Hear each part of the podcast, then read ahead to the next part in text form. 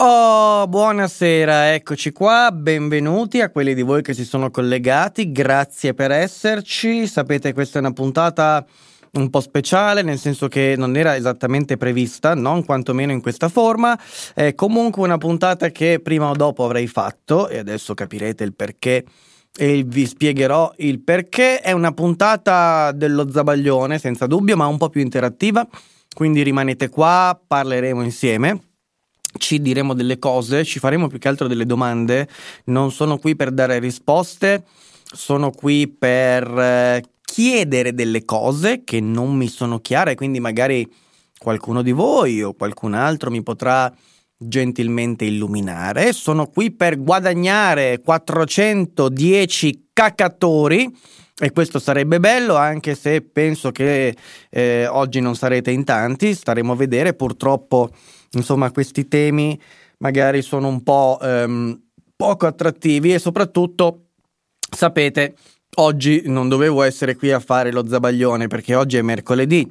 Mercoledì sapete bene che è il giorno delle interviste e quindi il giorno dell'anamnesi.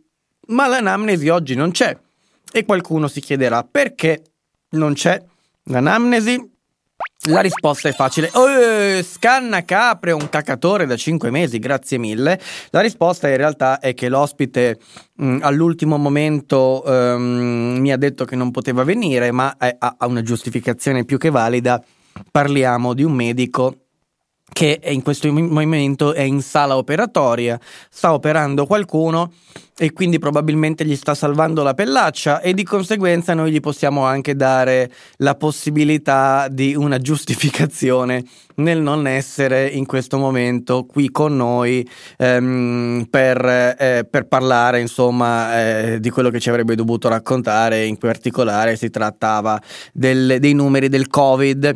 Quindi assenza giustificata mi sento di dire non come quelle due stronze cafone che all'ultimo minuto avevano deciso di non venire senza motivo e quindi non prendetevela. Speriamo di riuscire a recuperare Paolo Spada, questo è il nome dell'ospite, ehm, il dottore che tiene e mantiene in vita il sito Il Segnalatore che vi consiglio di leggere perché fa delle belle analisi sui numeri del Covid ehm, e quindi però ecco si è liberato, c'era questa vacazio del, di puntata e ho deciso di parlarvi di una cosa che mi interessa. Mi interessa perché, eh, vedete, mi interessa il tema della fine del mondo. Mm, adesso vedrete e capirete. Tra, tra, l'altro mi sento molto libero di fare questa puntata.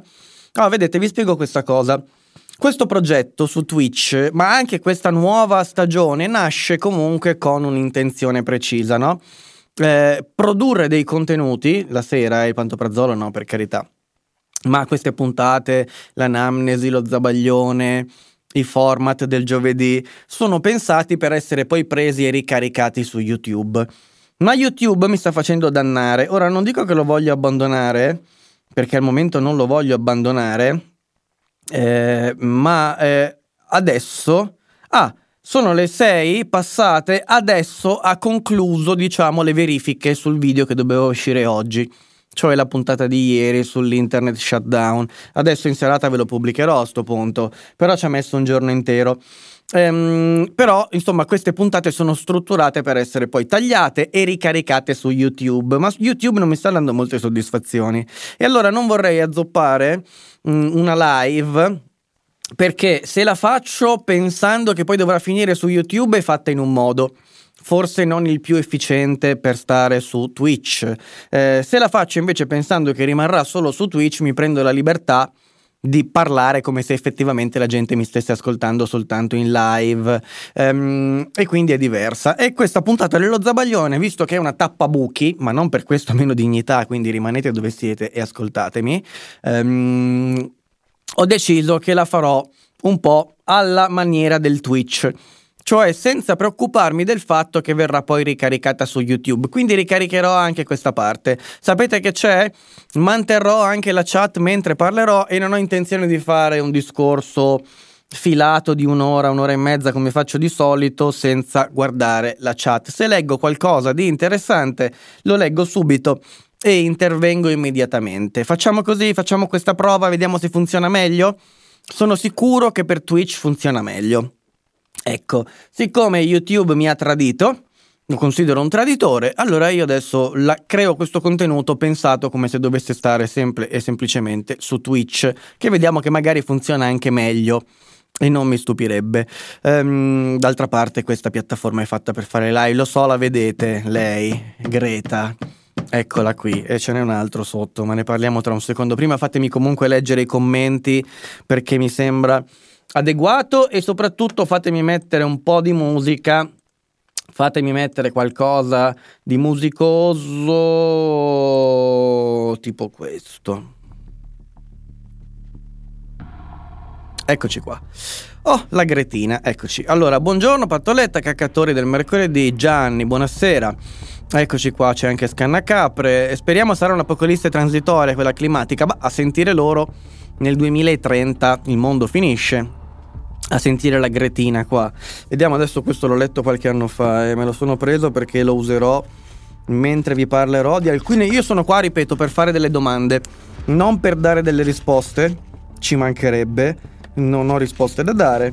Però insomma entro il 2030 la Terra sarà distrutta. Ciao Orange, in diretta dal supermercato, zona carne rossa Padova, grande. Eh, Matteo Donini, Luca Balda. Eh, poi chi c'è ancora? Matte, Mattez, eccoti qua. E la chat è per soli abbonati la sera, quindi abbiate pazienza. Dubsoft, buongiorno. Uno zabaglione in più ci sta, va bene. Slarm, ehm, Marco Io dice mi vergogno di me stesso, non mi ero accorto di non essere abbonato. Bravo, hai recuperato. Dani e ciao. Ehm, ricordiamo quelle scrittrici in questione ma non meritano attenzione. Sare- chi sarebbero le due caffone? Si chiamano, non mi ricordo il nome. Eh, hanno scritto un libro, quello su Marta Russo, che si chiama Polvere. Chiara Lalli e... e L'altra chi è? Cecilia Sala. Chiara Lalli e Cecilia Sala, sì, le due caffone, due caffoncelle di provincia. Andrea, ho scritto oggi, ma devo dirti che andando sul link di Streamlabs per collegare il mio account Prime. Non c'entra Streamlabs, eh? Il mio account Prime al tuo canale mi viene fuori che posso riscuotere un bonus per un gioco, ma non mi fa vedere l'opzione di quel. No, no, no, no, no amico mio. Um, Streamlabs non c'entra niente, è un software che si usa per fare le trasmissioni, quindi non c'entra. Devi andare su gaming mygaming.twitch.tv controllo mygaming.twitch.tv da lì ho uh, failed to open. Um, Twitch Gaming mi sembra che sia. Aspetta adesso te lo dico eh. Ah no è gaming.amazon.com sì. Uh, gaming.amazon.com Comunque se scrivi sub qua sulla chat ti risponde con il link corretto che devi usare. Um, Ci sta la fine del mondo che è la fine del mondo eh, il problema di Twitch è che difficilmente raccatti nuovi followers. Beh, eh, sì, dillo a. Boh, non voglio nominarli, ma dillo a tanti progetti che vorrei nominare, ma non nomino non nomino. Uh, chi sarebbero le due caffone? Va bene, consiglio il clima di Bill Gates. Eh, ce l'ho qua, guarda che caso, eccolo qui, ce l'ho qui. Come evitare un disastro? Parliamo anche di questo, tranquilli. Tranquilli, parliamo anche di questo, tranquilli. Allora, voglio aiutare l'amico ehm, che non sa come funziona. No, questo no.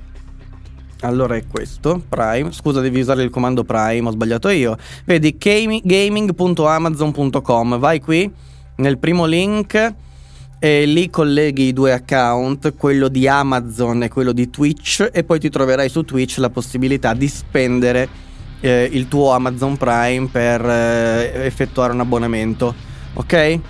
Bene. Allora, iniziamo. Oggi parliamo di disastro climatico, di fine del mondo e di eh, eh, profezie che si avverano o profezie che non si avverano. Parliamo insomma di qualcosa che ormai è martellante, no? Ed è qualcosa che mi sembra sempre molto strano. Mi sembra molto strano perché in questi giorni, peraltro, ero a Milano, in mm, questo weekend, o almeno sabato ero a Milano, e c'era ehm, la manifestazione del clima guidata da Greta Thunberg. Eccola qui. Greta Thunberg, la, quella che ha scritto La nostra casa in fiamme, il libro obbrobrioso, quasi quanto questo. Ma adesso vi spiegherò perché ehm, penso questo di questi libri. Eh, sono un po' stranito perché queste manifestazioni ehm, mi scuotono qualcosa, eh, quindi qualche merito ce l'hanno, mi scuotono qualcosa, qualcuno si, si accontenterebbe di questo. In realtà quello che mi scuotono è una domanda. E la domanda è, minchia, qui c'è una tipa di 16 anni, quanti ne hanno, lo so, ma non importa, non è questo il punto, eh, che dice che nel 2030 la Terra sarà talmente compromessa eh, che non ci sarà più niente da fare, no? E qual è il discorso di questa gente? Il discorso di questa gente è o ci svegliamo subito oppure la Terra finisce, eh, non abbiamo più tempo, cioè a quel punto se non avremo fatto niente non ci sarà più la possibilità di intervenire e i, i cambiamenti saranno a catena talmente potenti che sarà un disastro totale. Eh, beh, è chiaro che di fronte ad un'affermazione di questo tipo uno può avere due atteggiamenti, pensa che sia vera o pensa che sia falsa. Non ci sono gra- grosse, mh, mm, diciamo, altre possibilità. O pensi che sia fondato quello che viene detto, o pensi che non sia fondato quello che viene detto. Puoi anche dire io non ne so un cazzo, ma di fronte ad un'affermazione di questo genere, questa terza possibilità può esserci mai transitoria a un certo punto eh, lo puoi pensare, magari è la prima volta che qualcuno te lo dice, però mm, è come se uno ti dicesse, come se tu andassi dal medico e ti dicesse, amico mio, hai un tumore. Tu entro tre mesi, tre anni, quello che è, sarai morto. Ora, o credi al medico o non ci credi. Puoi avere anche dei dubbi, puoi dire, bah, questo è un suo parere, sentiamo un altro parere, però io penso che chiunque di noi dovesse ricevere una diagnosi di questo tipo andrebbe immediatamente da un altro medico, no? Bene, ecco, io penso che chiunque oggi abbia un orizzonte di vita e una prospettiva che supera i 10 anni, da oggi, sia fondamentalmente interessato a capire nel giro di poco tempo, di breve tempo, da che parte stare, cioè tra quelli che credono o tra quelli che non credono a questa affermazione apocalittica. Ecco, quindi concedo la terza possibilità per un periodo transitorio e, e, e, molto veloce, perché mi dite la Terra finirà tra dieci anni o comunque sarà um, irreversibile il disastro entro dieci anni. Subito devo capire da che parte stare per capire se devo preoccuparmi, modificare i miei comportamenti oppure no. Ecco, la cosa che mi colpisce quando vedo queste manifestazioni è questa, e cioè, visto che ci sono delle persone che millantano evidentemente una, um, un, un, riconoscimento di valore in questa formazio- affermazione, cioè credono che è vera, ci sono migliaia e migliaia di persone che certamente hanno un orizzonte temporale più lungo di 10 anni, parliamo di ventenni, quindi si spera che tra 10 anni questi signori ne avranno 30 e pensino di arrivarci, no? Io credo che loro pensino di arrivarci a 30 anni, ecco, e di fronte alla consapevolezza dal loro punto di vista che la Terra tra dieci anni sarà fottuta e noi saremo fottuti, quello che fanno questi signori è bloccare Milano. Lasciamo perdere che bloccando Milano eh, mi obbligano a metterci un'ora e 40 minuti a tornare a casa, tanto ci ho messo sabato, voglio dire che Milano è a 40 km da casa mia, scarsi, quando non c'è traffico ci metto 20 minuti ad arrivarci in condizioni normali, quindi di medio traffico ce ne metto 30, 40. Quel giorno ci ho messo un'ora e 40 minuti per rientrare a casa, tanto per darvi un'idea. Un'ora e 40 che ho passato con la macchina accesa, ovviamente.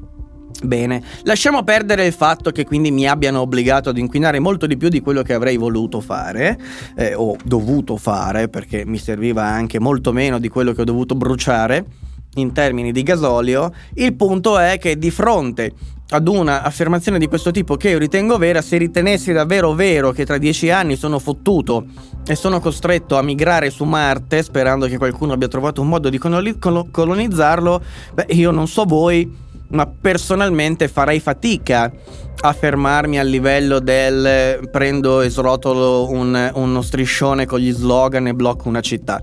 Se ci credo per davvero, io al limite, ehm, nella, nella, diciamo, nel, nell'ipotesi più estrema, non lo so, divento un terrorista? Sto facendo delle ipotesi, ovviamente non voglio invitare nessuno ad utilizzare metodi violenti, però di fronte, diciamo, alla certezza della morte eh, sicura, eh, chiunque prenderebbe qualsiasi possibile decisione, ma di certo non si limiterebbe a dire scusate, io vorrei campare.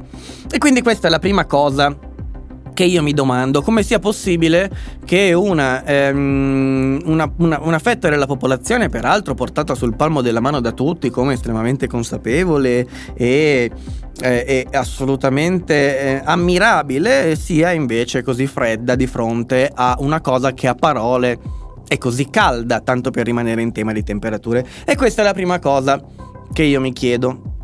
Ma chiaramente non è l'unica cosa che mi colpisce. Mi colpiscono altre, altre, dinamiche di queste esternazioni, di queste manifestazioni e di queste ehm, partecipazioni su, unite sulla, sul, sul, salvamento, sul, salvare, sul voler salvare la Terra dal cambiamento t- climatico e dal disastro imminente, dall'apocalisse. Dalla eh, spegnere l'incendio perché la nostra casa è in fiamme, come dice Greta. Guardatela come vi guarda male. Lei lo sa che avete un 3000 turbo diesel lei lo sa molto bene che avete un 3000 turbo diesel Euro 4. è proprio incazzata. Non tanto lontano va Bill Gates. Come evitare un disastro, le soluzioni di oggi e le sfide di domani. Allora, dopo vi dirò che questi due, pro- due libri hanno un problema comune. Ma ci arriviamo. L'altra cosa che mi colpisce è che ehm, quando io mi sposto, siccome ci vado abbastanza spesso a Milano, no? Eh, non dico tutti i giorni, ma quasi eh, vivo, ecco, normalmente vivo in una zona inquinatissima eh, d'Italia, eh, vivo in pianura padana, vivo a Bergamo, sul, praticamente all'inizio delle colline di Bergamo, quindi qua dietro è tutto bosco a 100 metri da qui, no? fino in cima alla Maresana, eccetera, però fondamentalmente sono in un posto inquinato, uno non si può illudere che siccome vede gli alberi lì, allora è in mezzo alla natura, no? Quando io però da Bergamo vado a Milano, dopo mezz'ora, un'ora che sono lì, a me inizia a dar fastidio la gola, no? Ma la cosa ancora più incredibile perché sento un'aria diversa, cioè è inutile che ce la raccontiamo, possiamo anche far finta di nulla, però è così. L'altra cosa che succede che è palese, è veramente diciamo um, sotto gli occhi, è che quando vado invece in Irlanda, che vi ricordo è sempre lo sponsor di questa puntata, non l'Irlanda in sé, ma Casa Gastone, www.casagastone.eu. Quando torno qui, beh, mi accorgo della differenza dell'aria. E me ne accorgo anche perché spesso, non sempre, ma, ma, ma, ma mi viene la tosse, non è Covid, non è sempre Covid. Ecco, questo problema è chiaramente un problema dettato dalla qualità dell'aria. E possiamo dire, diciamo, facendo un discorso da bar, affrontiamola così al momento, che questo problema della qualità dell'aria è dovuto, almeno in parte, se non completamente, all'inquinamento, alle polveri più o meno sottili. Qualcosa di questo tipo ci deve assolutamente essere. A livello empirico, diciamo così, toccando con mano, meglio con polmone, questa cosa salta all'occhio. Ecco, sono colpito, lasciatemi dire, sono colpito dal fatto che ci si concentri su il mezzo grado di temperatura in più o in meno, dimenticando completamente una cosa che fa dei morti. Fa dei morti questa roba, ok? Fa dei morti. Eh, c'è un eccesso di mortalità, o comunque si potrebbe indagare anche meglio qual è il legame tra l'eccesso di mortalità e l'inquinamento atmosferico in zone precise del pianeta. Mi faccio altre domande mi chiedo come sia per esempio possibile che io abbia la percezione molto spesso di mangiare cibo scadente. Magari sbaglio io, magari invece non sbaglio io. Magari um, questa è un'altra domanda interessante, cioè la qualità del cibo che io mi metto in bocca e poi ingoio eh, e mi metto prima nel piatto e compro ai supermercati um, ha un legame con l'inquinamento? Ha un legame, diciamo, con eh, magari un'eccessiva necessità di sovrapproduzione. Sappiamo che la metà del cibo va buttato.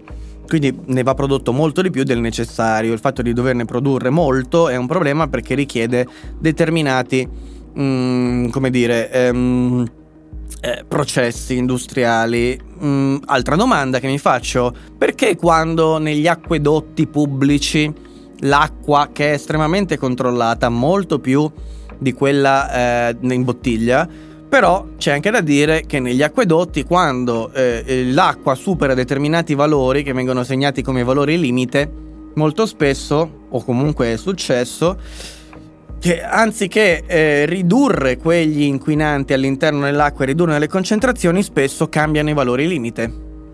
E quindi i valori limite vengono innalzati. Ora, di fronte a tutte queste domande, se devo essere sincero, tenendo alla mia pellaccia, la cosa che percepisco come priorità non è, scusate, eh, non voglio fare il negazionista, ma la priorità per me non è il riscaldamento globale. Poi qualcuno mi dirà: no, ma in realtà è più importante perché l'effetto a lungo termine è più devastante. Però fermi, fermi, fermi.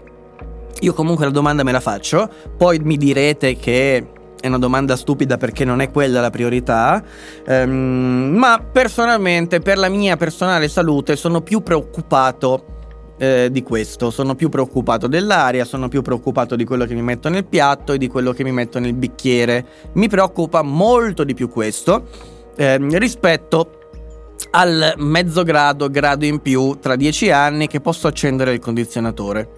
Bene. Becero, eh, ma sei una bestia? Allora sì, sì, sono una bestia, ma adesso le domande arrivano una per volta, con calma, eh? Con calma con calma, con calma, le domande arrivano tutte perché siamo solo al preambolo. Adesso vi sto soltanto dicendo cosa non mi torna di queste manifestazioni di piazza. Cosa non mi torna di questa che ritengo essere una percezione alterata di un problema che non sto negando. Eh, adesso ci arriviamo. Adesso, innanzitutto, non lo negherò ma cercherò di capire se ci stiamo ponendo le domande giuste. Questo è il massimo, diciamo il mio obiettivo massimo è questo, mettervi semplicemente una pulce nell'orecchio per capire se ci stiamo ponendo um, le domande giuste. Tutto qui, tutto qui. Tutto qui. Uh, buonasera, voglio salutare anche gli altri che nel frattempo si sono collegati. Vi leggerò durante questa puntata. Facciamo una roba un po' diversa um, da quella a cui siete abi- abituati. Eh. Um, no, non interrogo, non vi preoccupate, non ho capito, non interrogo. Um, chi paga cosa, Samuele? Non mi è esattamente chiaro di chi parli. Uh, vedo che c'è qualche nuova zecca viola, benvenuti a quelli che si stanno, che stanno followando il canale e anche a Cristina che è arrivata in ritardo. Allora, Adesso vado avanti perché ho appena iniziato, eh, però voglio vedere se state già dicendo qualcosa, saluto tutti, comunque è probabile che i manifestanti considerino la loro partecipazione a questo genere di iniziativa un qualcosa di solo esteriore. Può essere, non lo so, eh, però rileviamolo, ok? Di fronte a un'affermazione così perentoria, la reazione è questa. Bene, eh, Greta un giretto in India o in Cina mai? Però non è questo il punto, ecco, vedete, il punto non è questo, perché si dice sempre Greta dovrebbe andare a dire le cose che dice in Cina, in India, dove inquinano veramente. Non è, non, non, la cosa non, mi tange, nel senso che um, non è parte del problema. Parte del problema è capire se è sensato quello che dice oppure no. Um, non voglio indagare se abbia o meno la capacità di andare in un paese dove se dici qualcosa di storto sparisci, ok? Mm, potrebbe anche avere ragione e volersi salvare la pelle e non andare in Cina o non creare problemi, diciamo, internazionali. Quindi, mm, sinceramente, non la trovo una domanda interessante dal mio punto di vista. Se le masse si comportassero come descrivi tu, gli schiavi africani deportati in America si sarebbero libellati come terroristi contro i carcerieri, mentre in genere chinavano la testa e non facevano nulla. Eh, mm, non è una risposta, diciamo, che posso accettare non è accettabile rispetto alla domanda, perché qui non stiamo parlando di gente che dice sì sì va bene, accetto tutto, qua stiamo parlando di gente che dice ah, io non ci sto, un po' come diceva Scalfaro, no? Io non ci sto. E quindi? Dici, cosa hai da dire? Non ci sto. Ok, poi moriremo tutti. Vabbè, bravo, bella, pacca sulla spalla, tanti saluti. Non è esattamente la stessa cosa, no, mi dispiace, non ci siamo. Um, chissà perché le rivolte alla Greta Thunberg piacciono quando notoriamente le rivolte vengono represse dal potere. L'inquinamento locale è influenzato dalla posizione geografica, la piaduna padana è una cappa da questo punto di vista. Anche qui, non mi interessa la causa, mi interessa la percezione del rischio. Ok? Um, anch'io quando vado a Bergamo ho problemi di gola, vivendo in Irlanda con aria assolutamente pulita. Questa differenza nell'aria la sentivo ancora vent'anni fa quando la mattina salivo dalla bassa bresciana per andare in città, ci credo. Ci credo. Um, ci credo. Ma andiamo avanti perché le domande sono appena, appena, iniziate. Ho appena iniziato a pormele. Quindi le prime domande riguardano la mm, reale consapevolezza di sta gente. Cioè, eh, credono a quello che dicono o no? La mia risposta è no. Oppure sono molto più ingenui di come li vorremmo dipingere o molto più stupidi di come li vorremmo dipingere, perché mm, non mi vengono in mente alternative. L'altra cosa è che quindi non credono, punto numero uno, alle, alle, eh, veramente a quello che dicono, punto numero due, non si pongono altre domande, secondo me, più pressanti che potrebbero portare a un disastro molto più a breve termine, no? perché se io mangio veleno, bevo veleno, respiro veleno, um, forse eh, magari non passano dieci anni prima che io stia male, ma forse ne passano cinque. Ecco, è libri col plurale, non col, col singolare. Ok? Magari adesso ve lo metto doppio. Um, perfetto. Um, Terza cosa, cosa stavo dicendo? Eh, non credono, non, non percepiscono le altre cose bene. Cosa dicono però? Magari sono semplicemente ingenui. Magari semplicemente non hanno una reale percezione della realtà, ma stanno dicendo delle cose sensate. Allora, io ho letto questi due libri, tanto per dirne qualcuno, no? Ho letto anche qualcos'altro, un filino di cose, diciamo, sull'argomento le ho lette, ma porto questi due libri perché sono ehm, rappresentativi molto rappresentativi della realtà. Um, sono estremamente rappresentativi della realtà perché um, sono, diciamo, due libri manifesto. Libri manifesto di quello che si sta raccontando in questi anni. In particolare, diciamo, negli ultimi 15 anni. Allora, c'è da dire che eh, le teorie catastrofiste sul clima sono in verità abbastanza mh, diffuse da decenni da decenni. C'è da dire che a periodi alternati, negli anni 60-70 per esempio, era in voga il pensiero che si andasse verso un periodo freddo. Eh, l'idea era che siccome i dinosauri si sarebbero estinti grazie ad una meteorite che ha sollevato un pulviscolo in tutta l'atmosfera terrestre oscurando il Sole, l'inquinamento avrebbe avuto lo stesso risultato, oscurare il Sole e quindi abbassare la temperatura al punto da mettere in difficoltà la vita sulla Terra, un po' come era successo con i dinosauri. Eh, incredibile. Due, due eh, direzioni completamente diverse. Oggi parliamo di una Terra che esplode e si incendia di calore.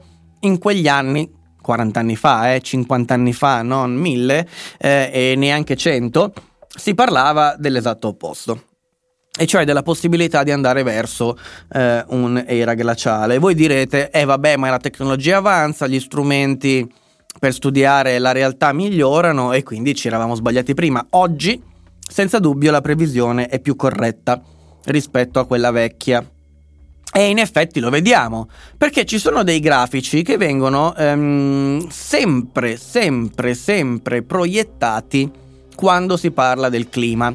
E qual è la dimostrazione del fatto che il clima è un problema? Qual è la dimostrazione del fatto che ehm, il clima, diciamo, si scalda e, e, e andiamo verso un periodo eh, di, di, di, di, temperature sempre più elevate? Beh, c'è una dimostrazione e in questo questi due libri ne parlano lungamente. La nostra casa in fiamme e Bill Gates, entrambi, eh, tutti i divulgatori online, non solo loro, tutti i divulgatori online hanno sempre una dimostrazione in tasca eh, e sono i dati. Noi viviamo in un periodo storico dove quando uno vuole sostenere qualcosa e vuole avere ragione e vuole che gli altri gli dicano cazzo hai ragione, giustamente, visto che siamo in un periodo di eh, luce intellettuale, non siamo nel buio medioevo dove si pensava che con l'olio magico si potesse curare tutto, visto che siamo illuminati della, dalla scienza e dalla tecnica, siamo l'Homo sapiens sapiens, sapiens informaticus, grazie a Dio siamo diventati esseri estremamente razionali e siamo portati, ormai per cultura, a basare le nostre decisioni e basare le nostre percezioni non tanto sulla personale percezione della realtà, ma sui dati. I dati sono la cosa fondamentale e spesso i dati hanno una forma grafica, spesso i dati vengono rappresentati in uno spazio eh, con delle curve magari e prendono la forma di grafici. E questo è importante, bene o male che usiamo i grafici. E ce n'è uno che è particolarmente iconico, c'è un grafico che zittisce tutti. Eccolo qui.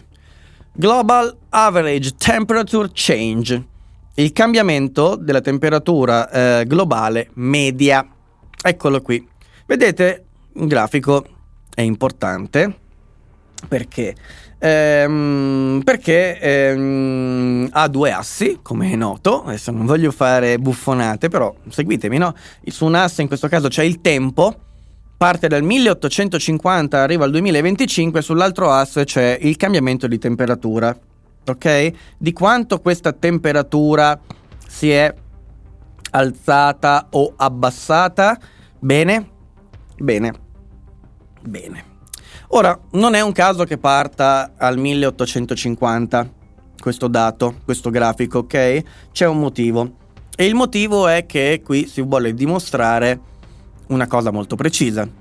E cioè che eh, l'andamento della temperatura media sulla faccia della Terra è influenzato dall'attività umana, perché poi alla fine è questo il punto, no? La grande battaglia di ehm, eh, percezioni, di ehm, ipotesi catastrofiste o negazioniste, chiamatele come vi pare, si gioca attorno a questo concetto. Cioè, la temperatura aumenta, avrà effetti devastanti, la nostra casa andrà in fiamme se non facciamo niente subito. E beh, mm, possiamo fare qualcosa soltanto se dipende da noi. Se non dipende da noi, perché magari il sole ha dentro un cinesino antipatico che con un potenziometro lo, lo, lo fa diventare più, più, caldo o meno caldo, non ci possiamo fare un cazzo. Eh, in quel caso lì non c'è niente da fare. Allora tutto funziona se la colpa è nostra se la colpa è nostra, altrimenti non possiamo intervenire più di tanto. E allora questo grafico ha una, un, un, senso, no? Cioè c'è già un'informazione qua dentro, ancora prima di disegnare le curve, se prendete questo grafico vuoto, bianco, tabula rasa, ha già all'interno un'informazione che è una domanda, e cioè cosa è successo dall'introduzione dell'industrializzazione cosa è successo alla temperatura da quando abbiamo iniziato a fare industria, ok? E quindi dall'Ottocento, fondamentalmente. Bene, e la risposta è qua, ed è una risposta che zittisce tutti quanti. Abbiamo un chiaro, evidente, repentino aumento della temperatura media globale. E peraltro non possiamo neanche dire che chi l'ha misurata abbia sbagliato, perché abbiamo diverse stime. Vedete che le curve sono tante, c'è quella della NASA, eh, degli altri istituti, Berkeley, gia, gia, gia, uno giapponese. Ognuno ha un colore diverso e vedete che hanno fatto stime diverse, che infatti differiscono, le curve sono leggermente diverse, ma la tendenza è quella. La tendenza è chiara e inequivocabile e quindi abbiamo finito. La conclusione è molto semplice. Abbiamo acceso l'interruttore dell'industria e abbiamo iniziato a scaldare questo pianeta. E io ci voglio credere. Io oggi ci voglio credere. Voglio pensare che sia così. Però ho delle domande da fare. Ho molte domande da fare per la verità, perché ci sono delle cose a cui non riesco a trovare risposta. Così mi sono comprato questi due libri. Ho comprato La nostra casa in fiamme della buona Gretina e ho comprato Clima, come evitare un disastro, le soluzioni di oggi e le sfide di domani di Bill Gates. Libri che però partono da questo grafico e io li ho letti con attenzione e adesso vi dirò che cosa ne penso di quello che ci ho trovato dentro. Però, prima di dirvelo, fatemi leggere ancora qualche commento perché voglio vedere che cosa ne pensate voi um, di questa vicenda. Stiamo diventando una piastra per hamburger. Finirà molto male. E secondo me finirà male anche questa puntata, finirò ingabbiato. Forse l'alternativa è una via di mezzo, dice Deadly Insect. Um, credono in quello che dicono, ma pensano anche che ribellarsi in maniera violenta li porterebbe alla galera o alla morte subito. E quindi meglio rischiare di morire fra dieci anni che essere certi di morire oggi. È una scelta vigliacca, lo so, ma è una scelta conservativa. E l'essere umano medio preferisce essere vigliacco e conservativo. Beh, se credi davvero in quello che dici e pensi che la Terra prenderà fuoco tra dieci anni um, per colpa dell'inquinamento e della produzione di CO2, quantomeno, se non vuoi diventare un terrorista perché non ne hai il coraggio, immagino che non userai più l'automobile, che non prenderai più un volo, che non andrai in giro neanche col monopattino elettrico finché non ti garantiranno che quell'energia elettrica è stata prodotta da fonti eh, non inquinanti, eolico, solare o nucleare che sia, ma non mi sembra neanche questo. Allora vuol dire che non ci credi o credi che sia vero ma te ne fotti e allora mi sembra un po' strano che eh, manifesti per questo, quindi continuo a non essere convinto purtroppo. Eh, Cristina è preoccupata dal bere e mangiare veleno e fai bene. Ehm, Vediamo un po'. Nonostante non sia una scienziata e non abbia la benché minima formazione su argomenti tecnici, nei suoi interventi parla come se fosse in possesso della verità assoluta, spiegando che la soluzione al cambiamento climatico è semplice. Ma chi? Se parli di Greta, a mio avviso Greta non, non, non, non propone nessuna soluzione, Greta si limita a dire stronzate banali sul fatto che un aereo inquina tot, un'automobile inquina, inquina non gliene frega un cazzo che inquini, eh, si limita a dire che un aereo produce un tot di CO2, quell'altro mezzo produce un tot di CO2 e non dobbiamo prendere l'aereo, questa è la soluzione di Greta, che non è particolarmente sveglia infatti.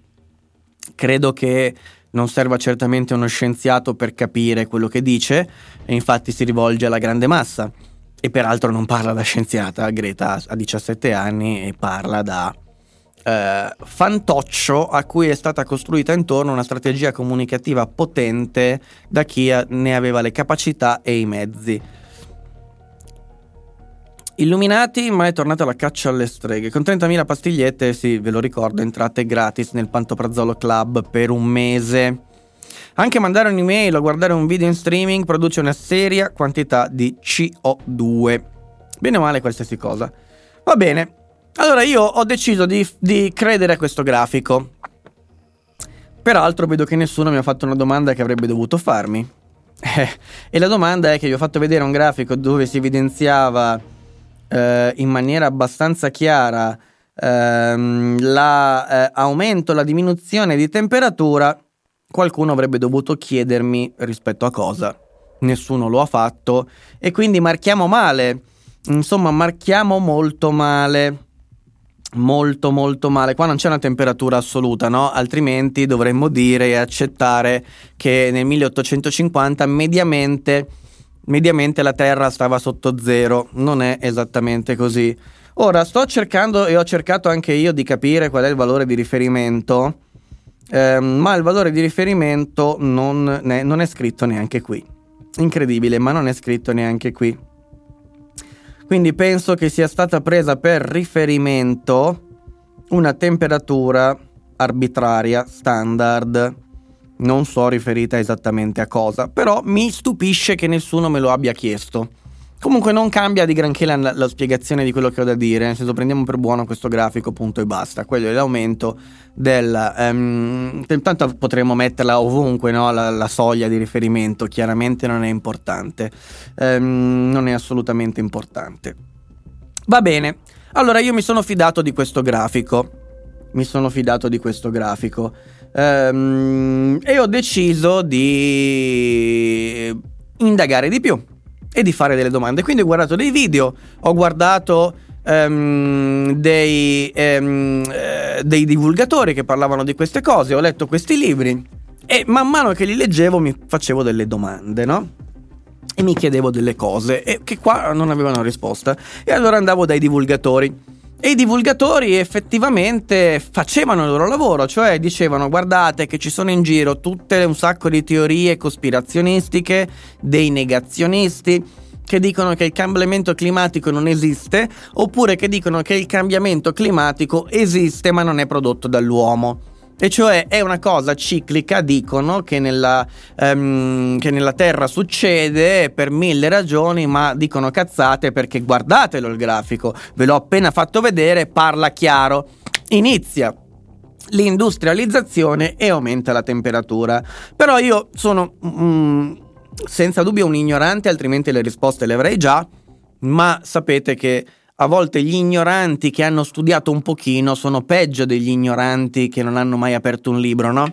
Perché quelli che non hanno mai aperto un libro non si fanno domande.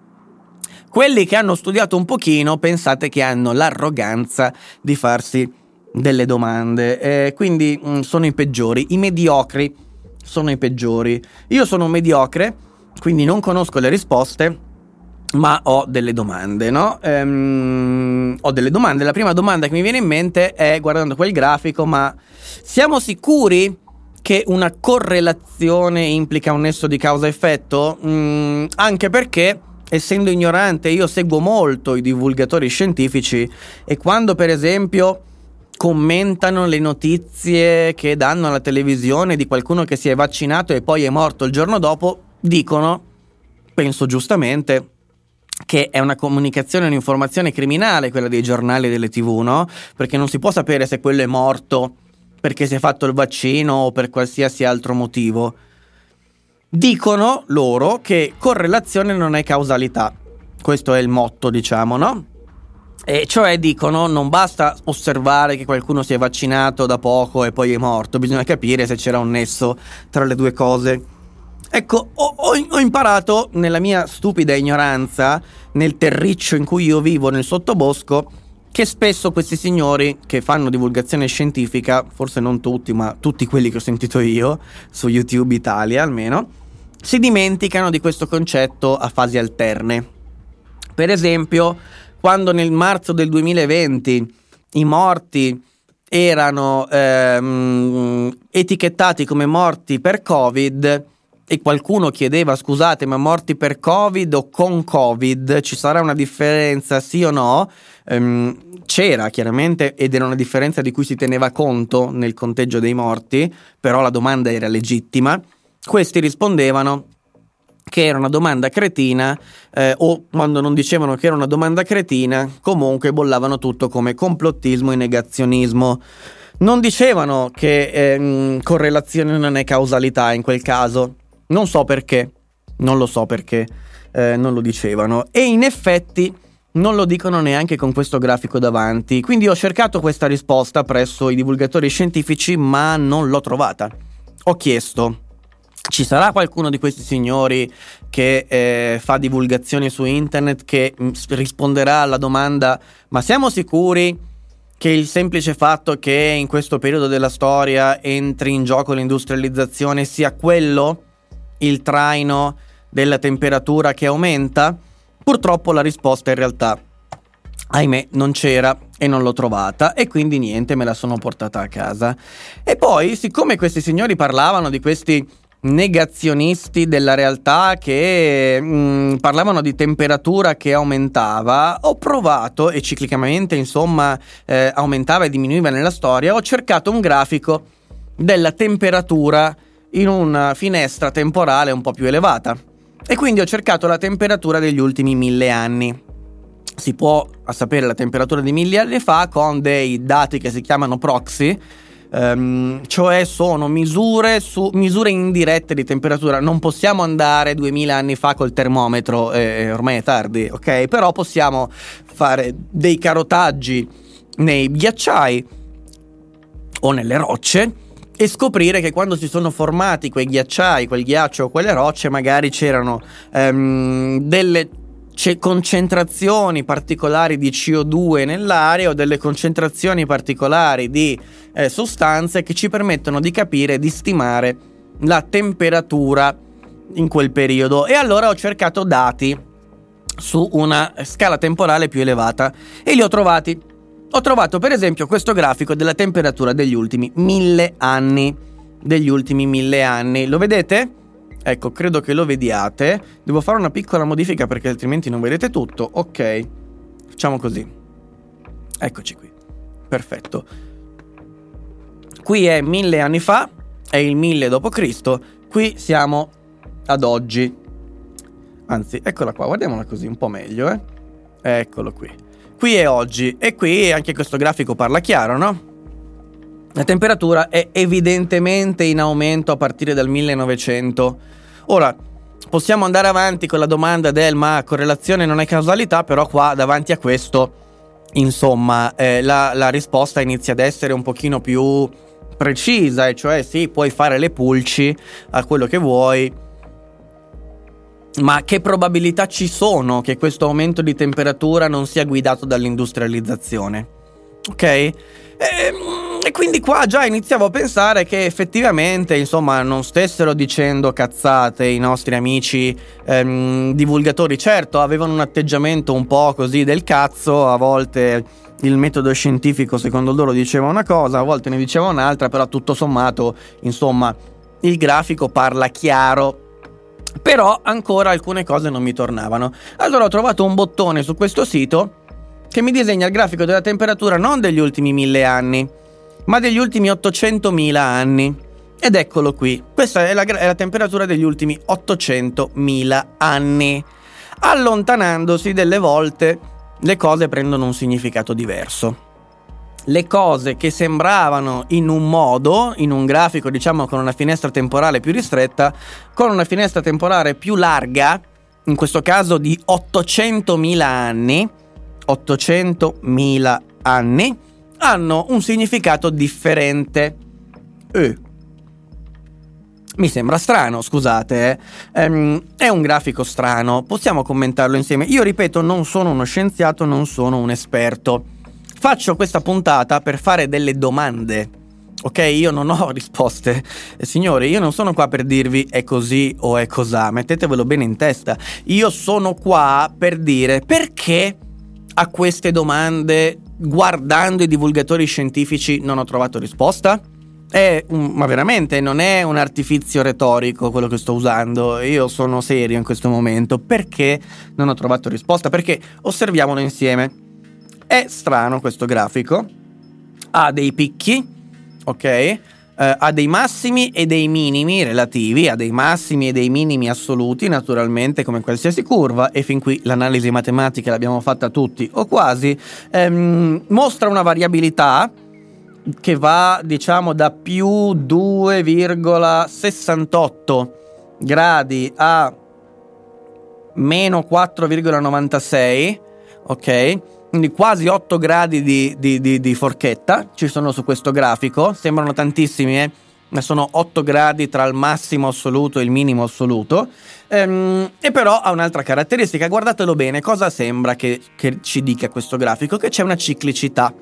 Ed effettivamente, beh, eh, eh, sembra così, no? Ci sono sempre dei picchi eh, dei, dei, di massimo seguiti da dei minimi massimo, minimo, massimo, minimo, massimo, minimo, massimo, minimo, massimo, minimo, massimo, minimo, massimo. Peraltro, non tra i massimi assoluti, noi siamo qui, ok? Ora mi chiederete perché qui fa delle cose strane, va su, va giù, ehm, va, va, va, va tutti questi picchi. Vedete che non è esattamente regolare come magari è qua, no? Beh, abbiamo anche più dati in questo ultimo periodo, quindi abbiamo una granularità maggiore. Ehm, di fronte a questo grafico, però, le mie convinzioni di prima, che avevo osservando questo, che dà ragione soltanto degli ultimi mille anni, iniziano, non dico a vacillare, perché non voglio far vacillare assolutamente niente, ma ho delle domande da fare, cioè perché? Perché d'altra parte, d'altra parte, ho una certa, diciamo, dimestichezza con i grafici, magari di altro tipo, ma voglio farvi vedere una cosa che non c'entra assolutamente nulla, nulla, nulla, nulla. Voglio farvi vedere come può cambiare faccia un grafico semplicemente cambiando la scala temporale, no? Cambiando la scala temporale. Guardate. Guardate, tanto per darvi una visione qualitativa della cosa, no? Se io vado, questo è Trading View, ehm, Trading View è per vedere eh, l'andamento di mh, mm, valori di borsa, di prodotti, di, eh, azioni, quello che è, insomma, no?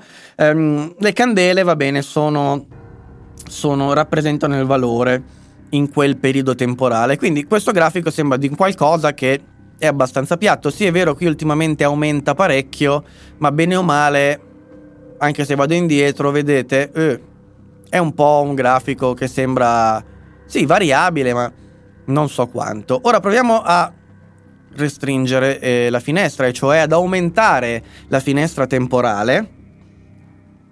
Se non si blocca, si è bloccato, si è bloccato, non risponde più. Mai successo. Mai successo, scusate un secondo, ma le cose ti abbandonano sempre quando mm, devono funzionare. È sparito.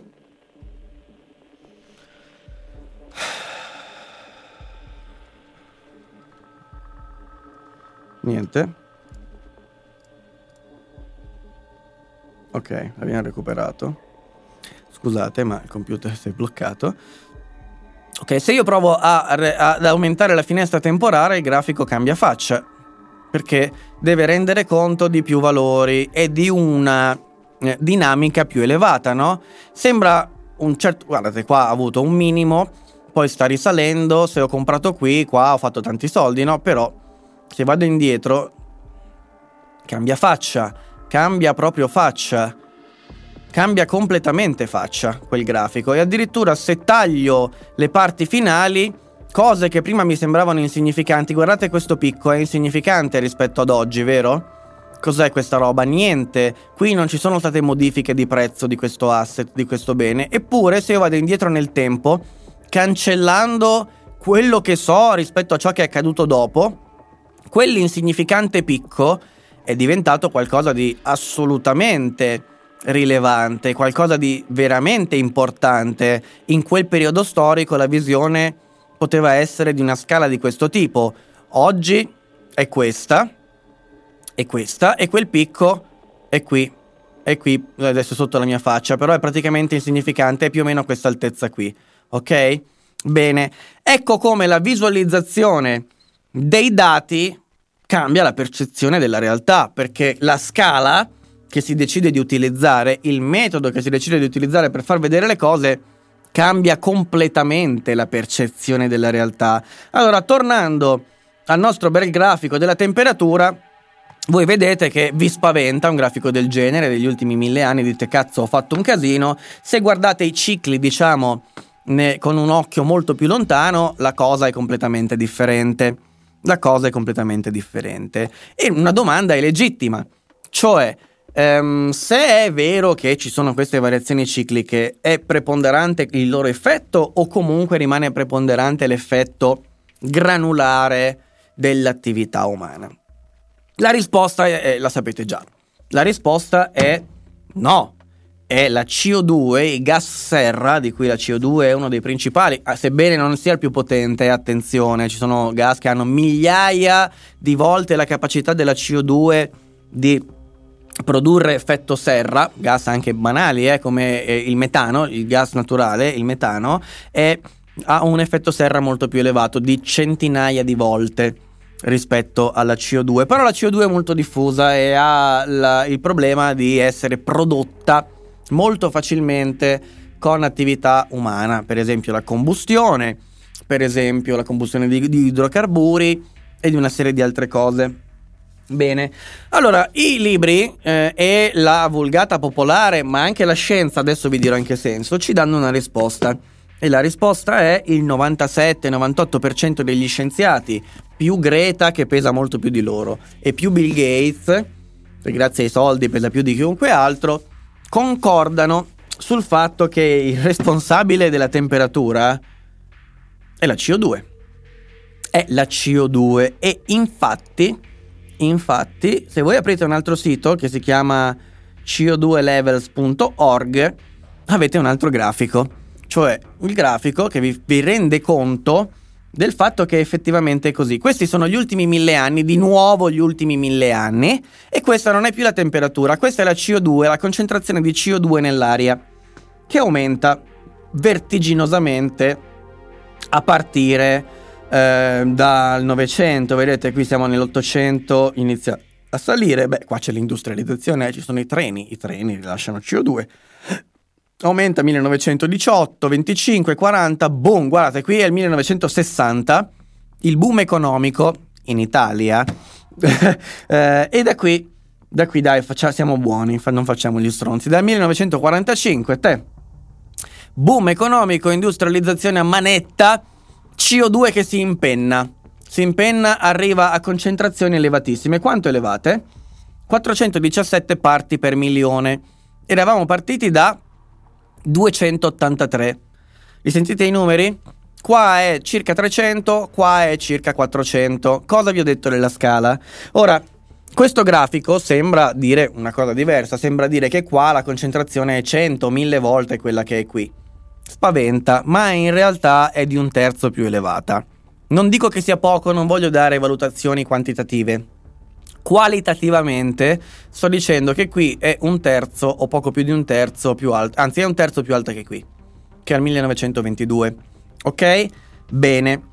Possiamo fare un'altra cosa e metterci la temperatura sopra. Mm. Sembra sensato.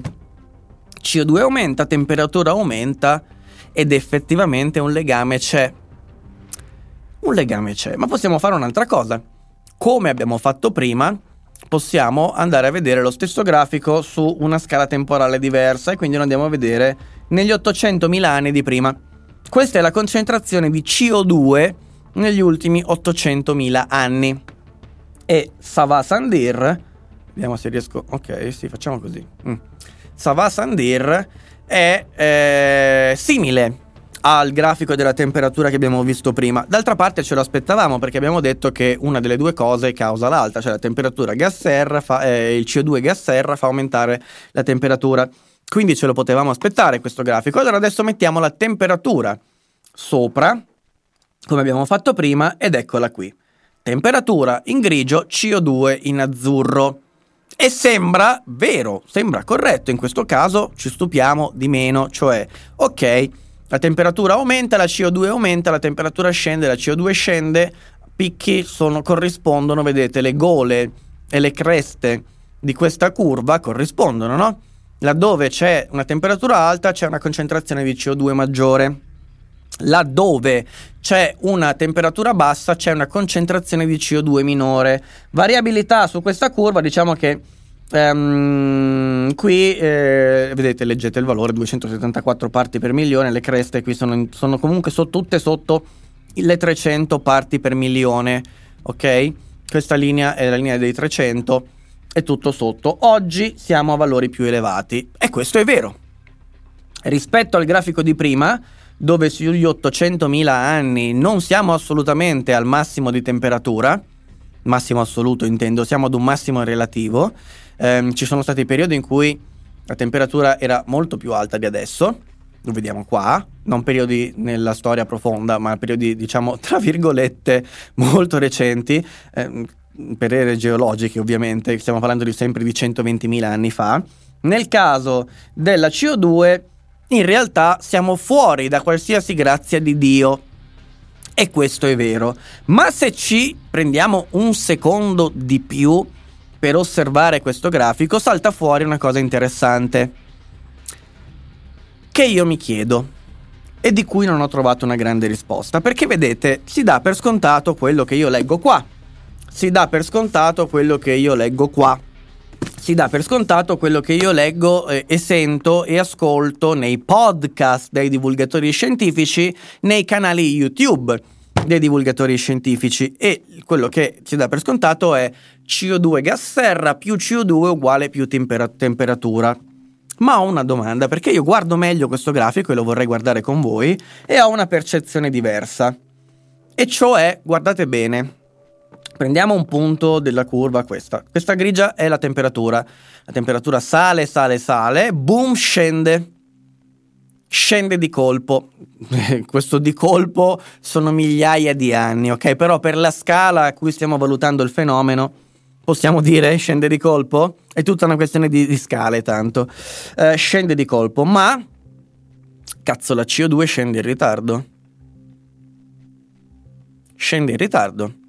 Se voi guardate questo grafico, questa cosa si ripete più volte. Qui, boom, scende, la CO2 scende in ritardo. Se andate ad una scala più bassa, nel senso sul più piccolo, che adesso purtroppo questo grafico è interattivo fino a un certo punto, vi accorgerete di un'altra cosa. Ehm, cioè quello che guida la concentrazione di CO2, lo vedete da qua anche, vedete? La temperatura aumenta prima della CO2 e scende prima di quando scende la CO2. Anche qui aumenta prima, aumenta prima della CO2, scende qua sembra più o meno con- contestualmente, aumenta prima della CO2. Vedete, quando la temperatura aumenta è la CO2 che segue la temperatura. Non è il contrario. Cioè, se voi mettete, se, se tagliate il grafico verticalmente, vi accorgerete che la temperatura ha un andamento che anticipa quello della CO2. Ok? Lo anticipa, magari a volte leggermente, ma lo anticipa. Quindi suggerirebbe un nesso causale inverso in realtà rispetto a quello eh, che noi stiamo dando per scontato. Che però non è falso, nel senso che è, eh, non è una teoria o un'ipotesi il fatto che la CO2 sia un gas serra. La CO2 è un gas serra, attenzione, non, metto, non possiamo metterlo in discussione.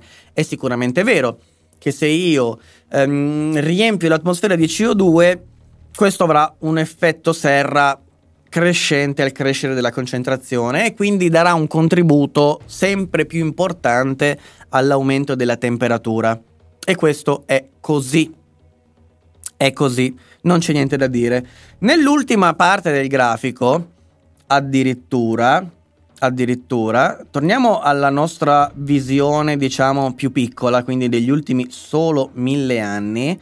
Anzi, anzi, anzi, fermi, fermi, prendiamone un altro di grafico che ci dà un'idea ancora più um, precisa in realtà della veri- della, della, dello stato delle cose, eh, fermi tutti perché questa è interessante, um, 1850 CO2, adesso lo cerco perché non me l'ero preparato questo o forse ho dimenticato di, mettermi, di mettervi il link, quello che si osserva è che a partire da un esponenziale incremento della concentrazione di CO2 nell'aria non segue un altrettanto esponenziale incremento della temperatura.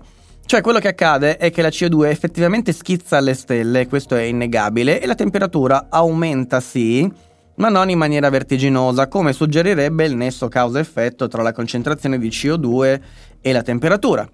D'altra parte, se è quello il nesso, io mi aspetto che a un impulso positivo di concentrazione di, di, di anidride carbonica aumenti anche, magari con un po' di ritardo, ma comunque aumenti, eh, con la stessa diciamo mh, incidenza anche la temperatura e invece questo non si verifica. Scusate il grafico, meglio l'ho salvato, ma non lo riesco um, a recuperare velocemente. Adesso poi leggo anche qualche commento, ma non lo trovo. Eccolo qui. Eccolo qui. Perfetto. Eccolo qui. Um... No, non è questo, scusate, ho sbagliato. Um... Vabbè, tanto siamo in diretta e quindi possiamo fa vederlo insieme. Oh, porcaccia di una miseriaccia. Vediamo se riesco a farvelo vedere direttamente sul nostro grafico qua sotto, eh. Ehm, no, qua non si riesce a vedere. Colpa mia, colpa mia che non mi sono salvato le cose in questo caso.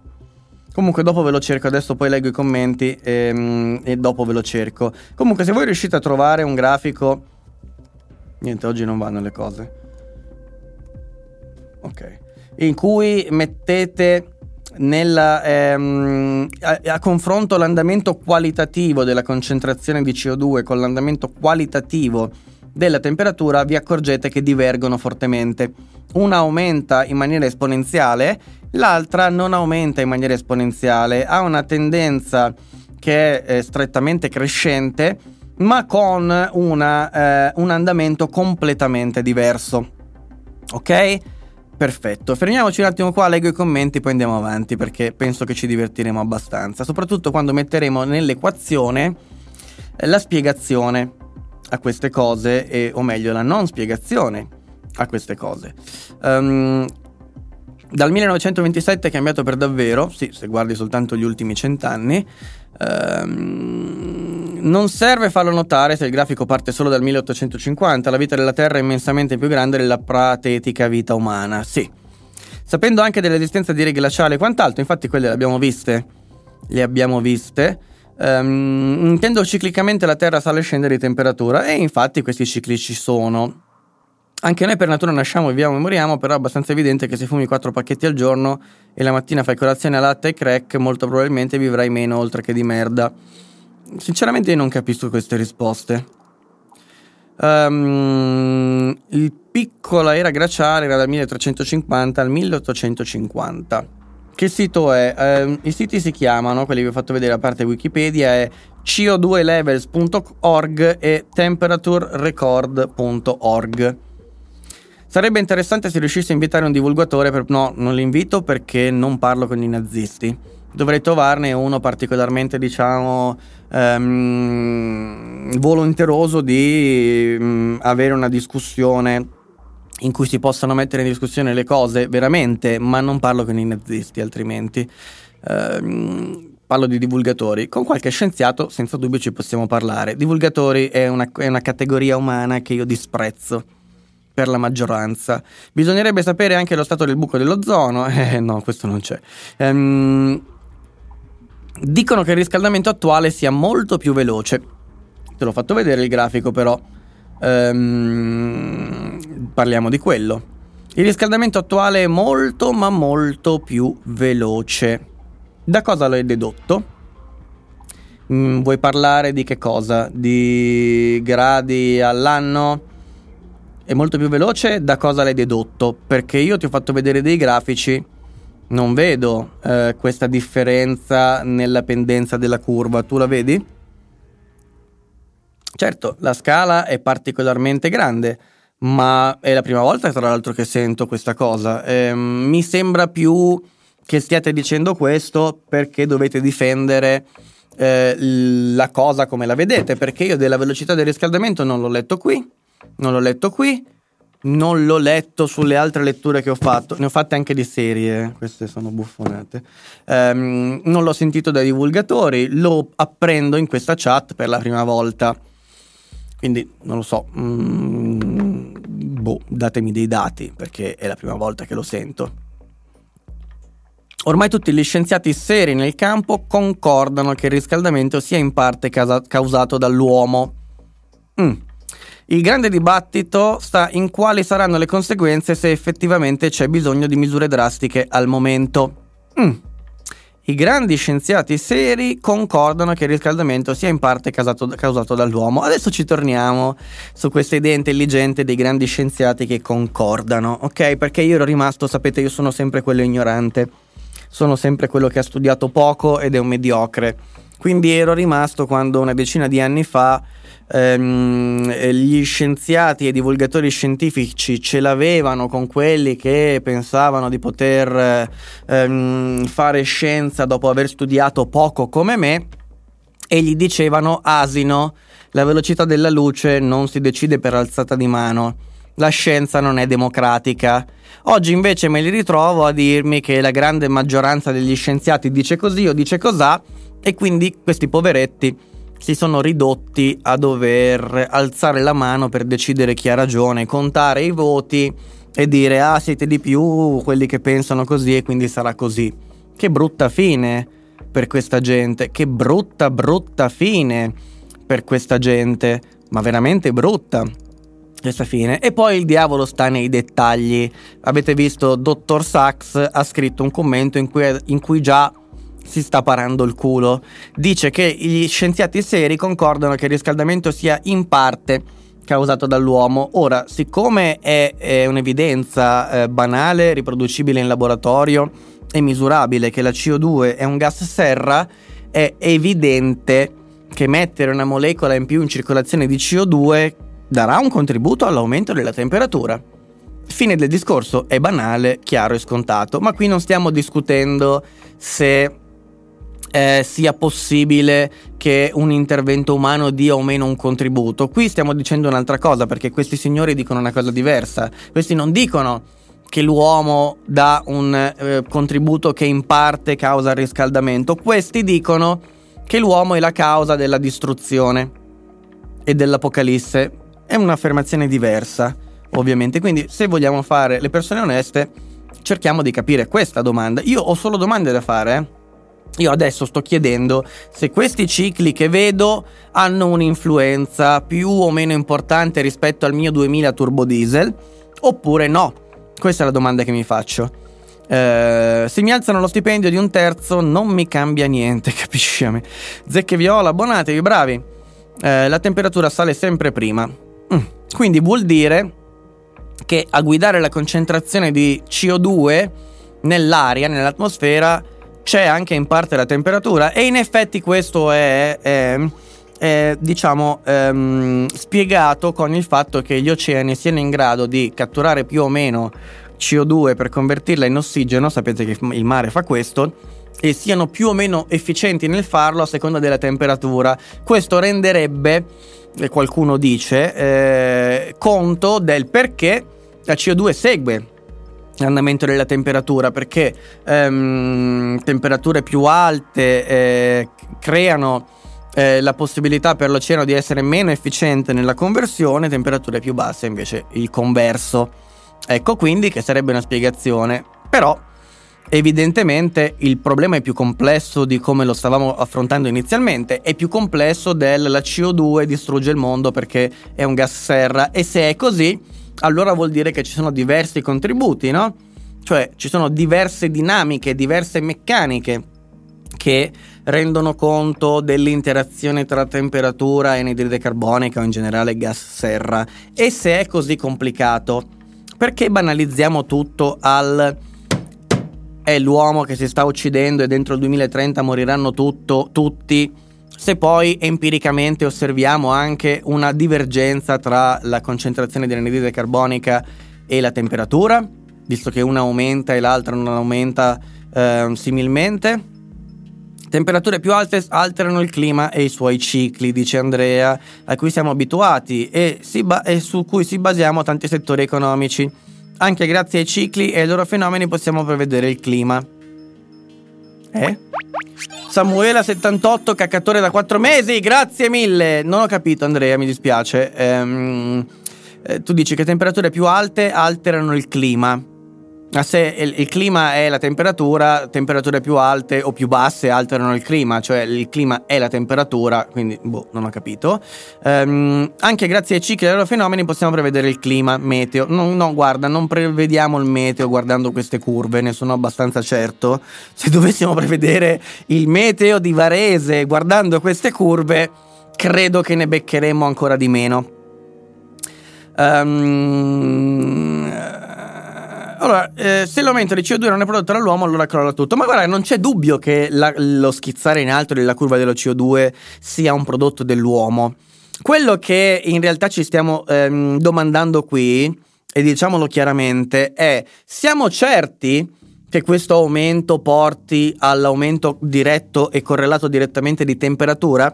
Perché se voi chiedete agli scienziati la CO2 rilasciata dall'uomo è tanta? Sì. La CO2 rilasciata dall'uomo darà un contributo all'aumento della temperatura? Sì. La risposta è sì. Se gli chiedete quell'aumento della concentrazione causata dall'uomo causerà il disastro, la risposta è non lo so. Se gli chiedete se la temperatura della Terra aumenta di 2 gradi sarà un disastro, vi risponderanno sì, certo. Ma queste due affermazioni, metterle insieme, è un'operazione che io ho visto fare alla stampa e ai divulgatori scientifici. È abbastanza chiaro che le due domande fatte separatamente conducano senza ombra di dubbio a una risposta affermativa. La CO2 emessa in atmosfera aumenta di concentrazione è aumentata di un terzo in un periodo relativamente breve, anzi brevissimo, grazie all'attività umana. È vero? Sì. Porterà ad un aumento di temperature con un contributo piccolo o grande? Sì. Quanto? Non lo sappiamo stimare. Non lo sappiamo stimare. Eh, l'aumento di temperatura è un disastro per la Terra? Sì. Avverrà? Non lo sappiamo. Avverrà grazie a quella CO2? Non si sa. Queste sono le cose come stanno sul piatto in questo momento. Ok? Um, ma stai parlando di aumenti di temperatura con 250 ppm, non è paragonabile ai nostri valori sopra i 400. L'ho già fatto vedere quel grafico, ho già risposto, credo, a questa cosa. Non è quello il nesso, esegui l'operazione CO2 uguale aumento di temperatura anche con valori di CO2 abbondantemente inferiori ai nostri attuali. A maggior ragione ti sei reso conto che con un aumento così fuori scala la temperatura non è andata fuori scala. Ok, lo vedi anche da qui, guarda, visto che non l'ho trovato il grafico mi sono messo a parlare con voi, facciamo così. Semplifichiamo. Eccolo qui, temperatura, eh, scusate, CO2, ci aggiungo la temperatura, boom, la temperatura non è fuori scala, la CO2 non la vedete perché è una righetta azzurra che c'è qui, ma sì, la vedete. Vedete come aumenta? Boom! Aumenta tantissimo. Ecco, eh, però la temperatura rimane dentro la scala dei, dei, dei fenomeni che stiamo osservando. E quindi risposto anche a questo. Uh,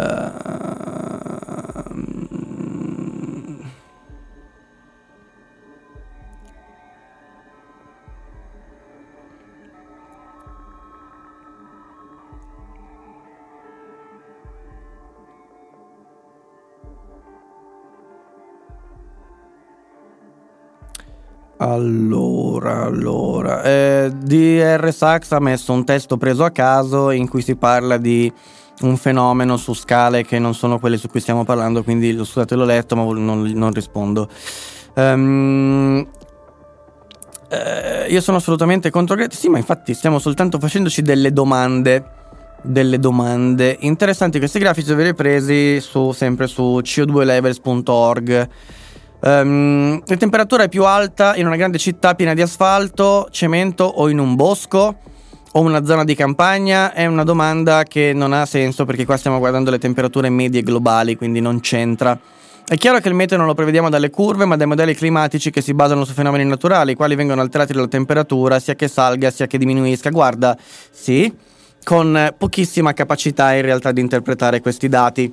Eh, ti dico una cosa molto semplice. Se tu cerchi di calcolare con un computer l'andamento di un flusso d'aria su questo telefono, ci metterai anni per risolvere le equazioni che ti dicono eh, l'andamento dell'aria di pochi centimetri. Perché questo è il livello attuale della conoscenza, e non della conoscenza, della tecnologia per fare i calcoli. Ehm, figurati su scale, diciamo, uh, di livello planetario.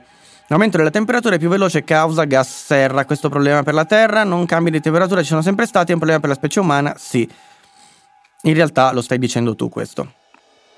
Eh, adesso vado avanti perché ho delle altre cose da dirvi. L'aumento della temperatura è più veloce causa gas serra. Vabbè, è la stessa cosa che avete già detto, ripetuta due volte. Va bene. Allora, di fronte a queste cose, io ho provato ad informarmi presso i professionisti, quindi i divulgatori scientifici, quelli che dovrebbero essere gli, ele- gli eredi intellettuali di, mm, eh, eh, del buon eh, Piero Angela e compagnia bella, ok? E purtroppo non ho trovato risposte, ma solo sfottò. Solo sfottò. C'è per esempio Carlo Rubbia in un famoso video che sostiene che ehm, la temperatura ai tempi dei romani era più alta di un grado e mezzo questo dice Carlo Rubbia, eh, premio Nobel, ed è importante, adesso vi dirò perché, e porta a dimostrazione di quello che dice ehm, Carlo Rubbia ehm, gli elefanti di Annibale te- al tempo delle guerre, guerre puniche che avrebbero eh, eh, diciamo eh, attraversato le, le, Alpi e lo avrebbero potuto fare in quei tempi soltanto perché la temperatura era più alta di un grado e mezzo e oggi non l'avrebbero potuto fare. Debunker scientifici di fronte a questa affermazione la smontano e dicono è una leggenda metropolitana. Eh, addirittura pensate che in alcuni libri scolastici si racconta di questi 20.000 elefanti che avrebbero attraversato le Alpi eh, al tempo di Annibale per arrivare in Italia, ma ha ha ha ha, la risposta scientifica dei divulgatori è ha ha ha ha, 20.000 elefanti, ma sapete quanti sono? Sarebbero, provate a immaginarveli, una quantità sterminata, quindi non è possibile. Sicuramente erano di meno. Questa è la risposta scientifica. Ha ha ha ha, sono troppi. Non è possibile, boh. Non ho capito il perché. Comunque prendiamo e portiamo a casa. Ehm, comunque abbiamo, abbiamo, abbiamo, seguito la merda degli elefanti preistorica e ci siamo accorti che in realtà erano 40 circa gli elefanti. E questo è già interessante, cioè almeno c'è un dato diciamo da cui partire al di là delle risate dello scemo che in quel momento fa ehm, divulgazione scientifica, che non penso che siano una prova scientifica le sue risate. Va bene, eh, spiegano tutto che in realtà questi elefanti sono pure morti durante la traversata perché si vede la merda di elefante, che, di, di, di elefante che diminuisce durante il percorso, un discorso di 20 minuti. 25 minuti per raccontarci di come si fanno le analisi del carbonio 14 per datare la merda di elefante, 25 minuti di risate e di sfottò a Carlo Rubbia che è un premio Nobel ma parla di cose che non sono di sua competenza e quindi non bisogna dargli credibilità. Scusate, io come prima ho detto che ero fermo ai tempi, sono un po' fermo in, ai tempi che la, la, velocità della luce non si, non si decide per alzata di mano, sono anche fermo ai tempi in cui si diceva che le affermazioni non sono vere o false in base a chi le fa, ma in base al fatto che le possa o meno dimostrare ero fermo a questo, ero fermo al, al, fatto che il principio di autorità fosse una cazzata, e cioè che chiunque dica che una cosa eh, funziona in un certo modo è credibile se lo può dimostrare, non è credibile se non lo può dimostrare. Quindi il fatto che un divulgatore scientifico mi dica che Carlo Rubbia non è specializzato in climatologia ma in altro e quindi questo non è il suo campo di competenza mi fa cadere i coglioni a terra e si sgretolano sgretano, sgretolano, ok?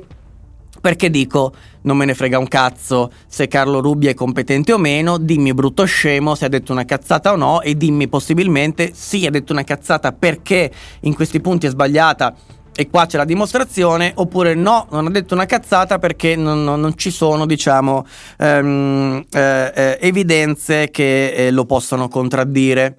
Mi aspettavo questo e invece Dopo le risate sui 20.000 elefanti siamo al Carlo Rubbia che non ha titolo. Però tant'è, no?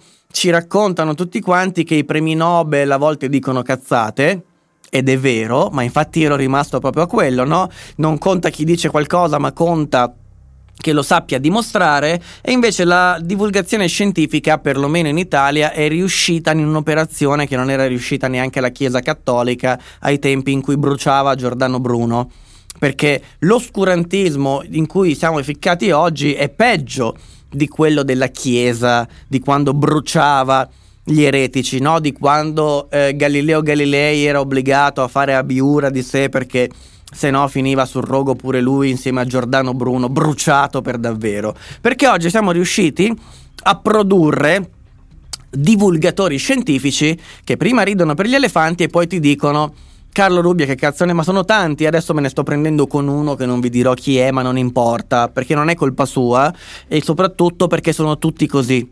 Sono tutti così dal primo all'ultimo.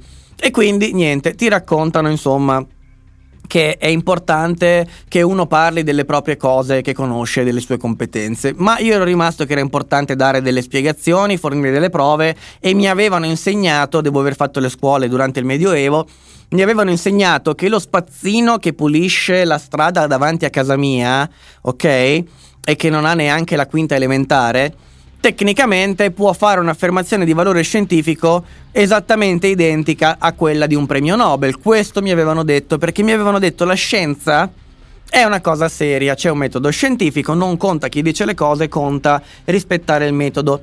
E il metodo ti garantisce che un'affermazione è falsa quando è falsa e che un'affermazione non è contraddetta quando non è contraddetta. Purtroppo la scienza eh, difficilmente ti può dire che una cosa è vera, può dirti quando, contraddi- quando un evento contraddice una teoria, questo lo può fare molto più facilmente, mentre è più difficile, se non impossibile, è impossibile dire che qualcosa è assolutamente vero è vero finché non si trova qualcosa che lo contraddice.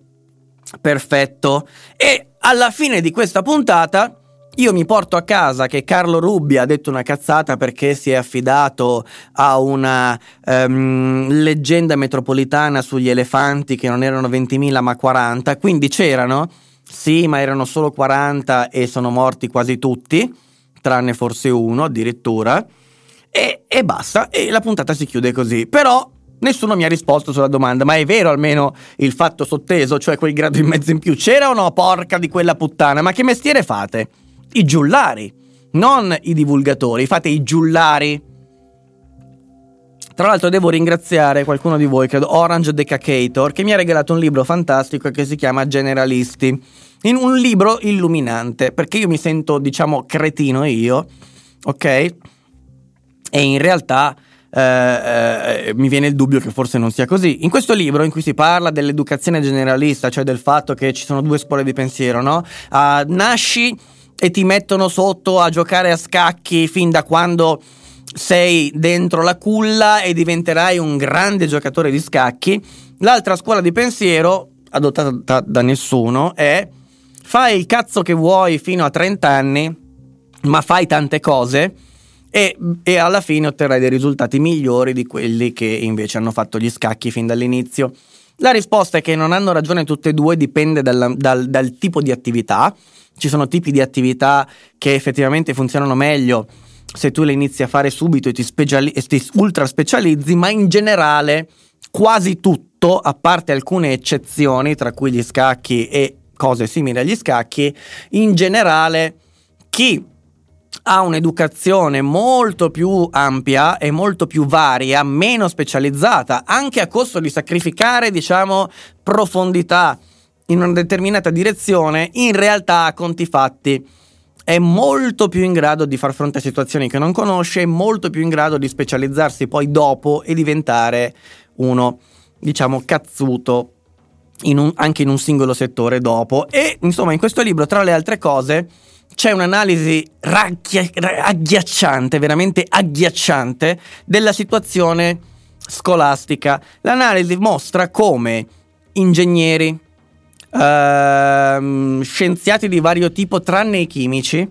tranne i chimici, eh, eh, diciamo laureati in diverse discipline, scientifiche in generale, eh, abbiano quasi tutti, tranne gli economisti, e i chimici, se vogliamo, diciamo, consi- consideriamo l'economia una scienza, certo non è una scienza perfetta, ma mettiamola nell'ambito scientifico perché è giusto così, tranne gli economisti e i chimici, chi è laureato in tutte le altre discipline, eh, statisticamente, eh, capisce quello che gli viene insegnato su quelle discipline, ma non ha la capacità di contestualizzare l'attività su quella disciplina in un contesto più generale.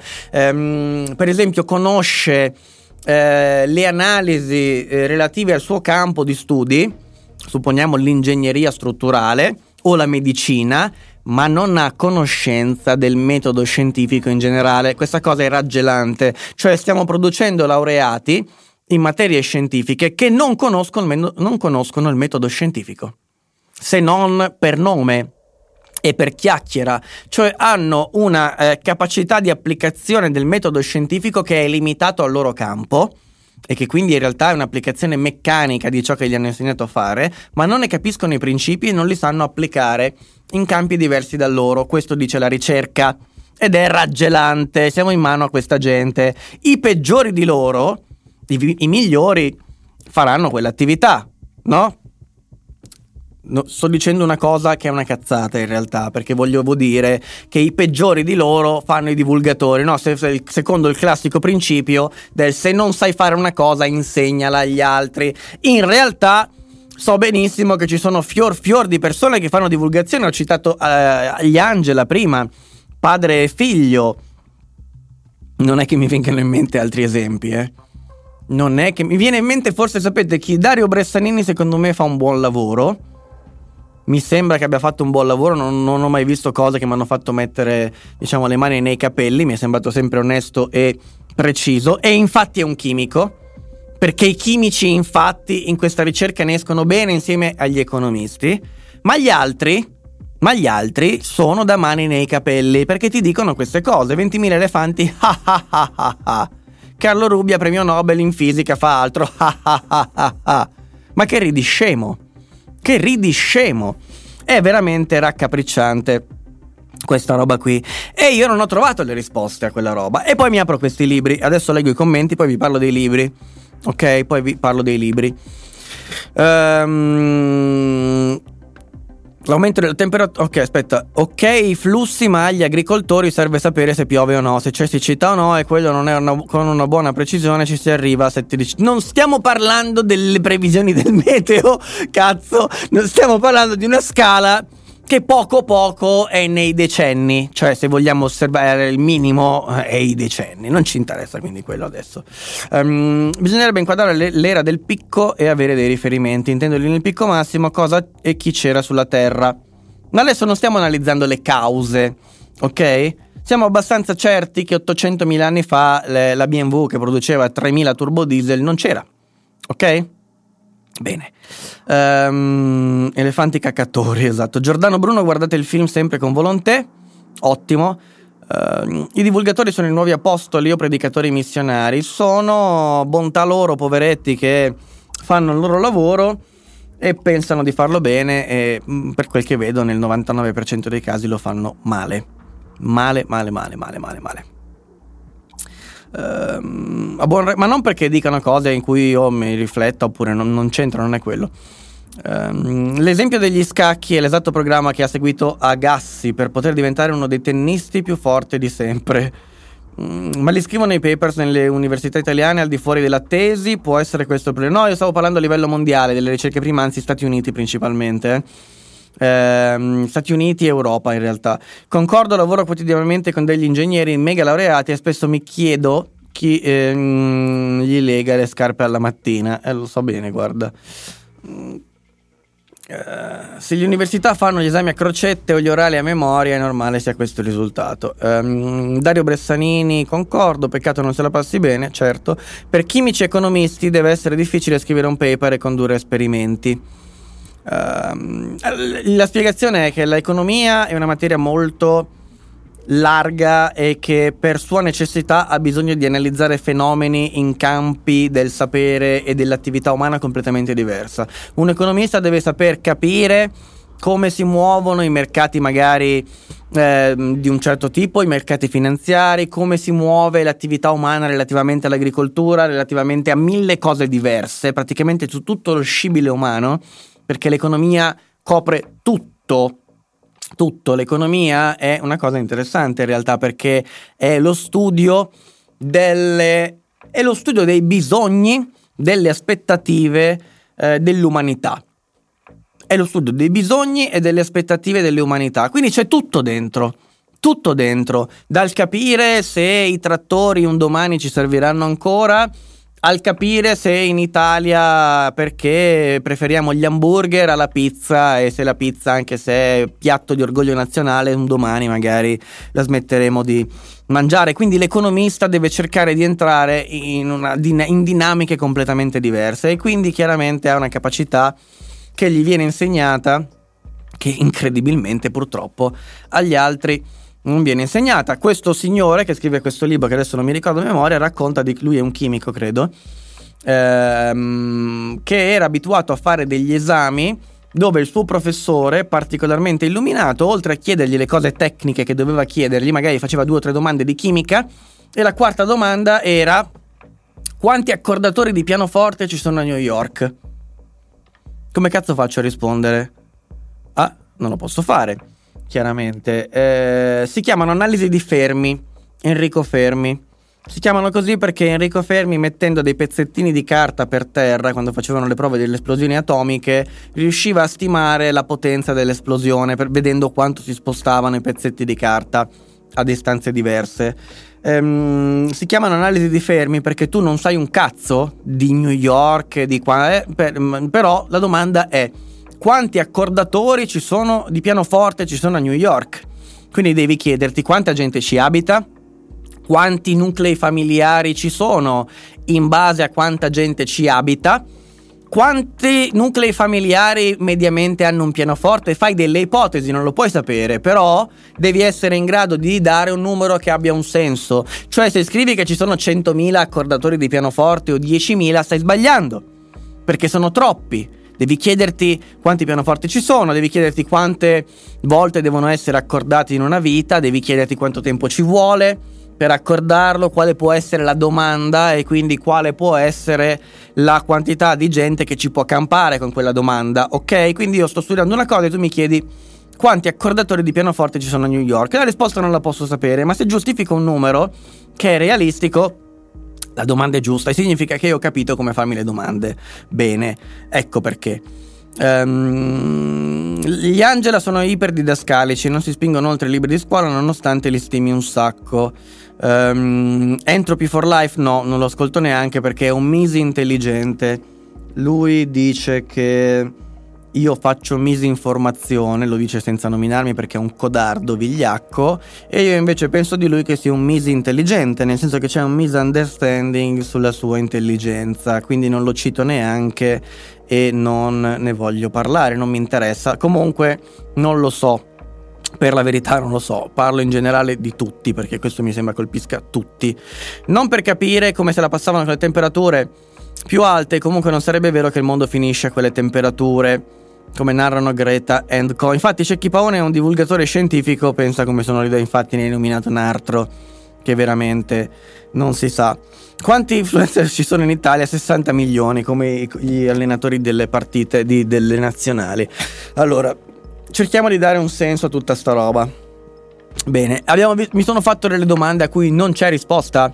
Non c'è risposta perché ho la sensazione anche che se qualcuno ha qualcosa da dire in proposito, al momento attuale, per come stanno le cose, è meglio che se lo tenga per sé ed è meglio che faccia finta di niente.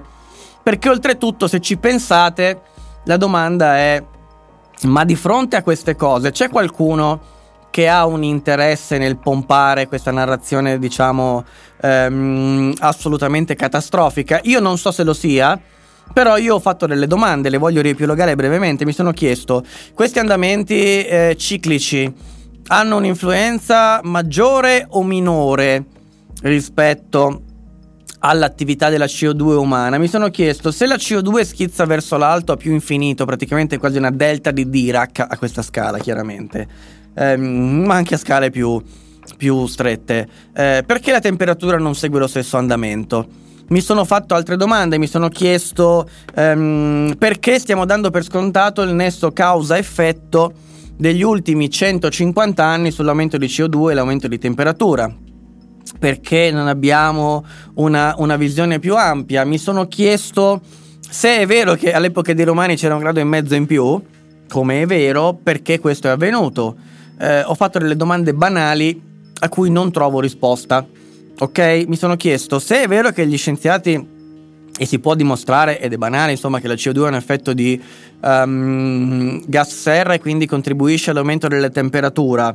E se è vero, eh, come è vero che un aumento di temperatura di qualche grado medio globale possa portare a effetti catastrofici, dov'è Dov'è il nesso causa-effetto che invece è giustamente fondamentale e importantissimo scovare quando si vuole far vedere che qualcuno si è vaccinato e poi il giorno dopo muore per asserire che è il vaccino che lo ha ucciso?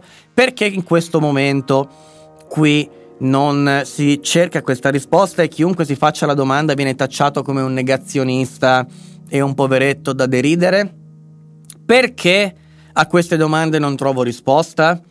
Perché nessuno mi vuole rispondere seriamente? Perché i principi della scienza, che non è democratica e non si fa per alzata di mano, immediatamente perdono di valore quando si parla di clima, dove conta soltanto il 99% degli scienziati dice che? Perché dobbiamo ridurci a contare chi alza le mani per stabilire chi ha ragione? Se la scienza è fatta di evidenze, se la scienza è fatta di dimostrazioni, di ripetibilità del, delle esperienze, di falsificazione delle teorie, perché ci siamo appiattiti a questa democrazia scientifica che è un ossimoro e un paradosso, mettendoci sotto al culo il metodo scientifico? Perché? Perché? Perché? Perché?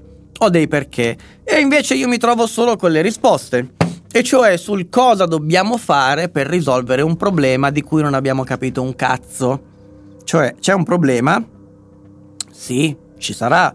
Nel senso che se è vero che il grafico di prima non mente, quello a scala ridotta, diciamo quello che ci rende conto degli ultimi mille anni, ok, io posso anche dirvi che non me ne frega un cazzo se quando c'erano i dinosauri faceva più o meno caldo, se negli ultimi 800.000 anni c'era più o meno caldo. Cioè, se è vero che comunque la temperatura sta aumentando non a livelli mai visti dalla Terra, ma a livelli che potrebbero essere problematici per la mia specie, io mi devo preoccupare.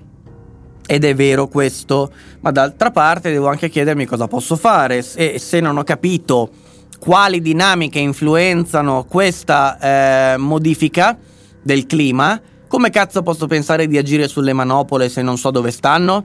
Come cazzo posso pensare che abbia davvero ragione Greta e che mi dice che non devo prendere l'aeroplano quando in realtà magari scopriremo che della CO2 sì, certo c'è un contributo ehm, importante, magari ma non determinante.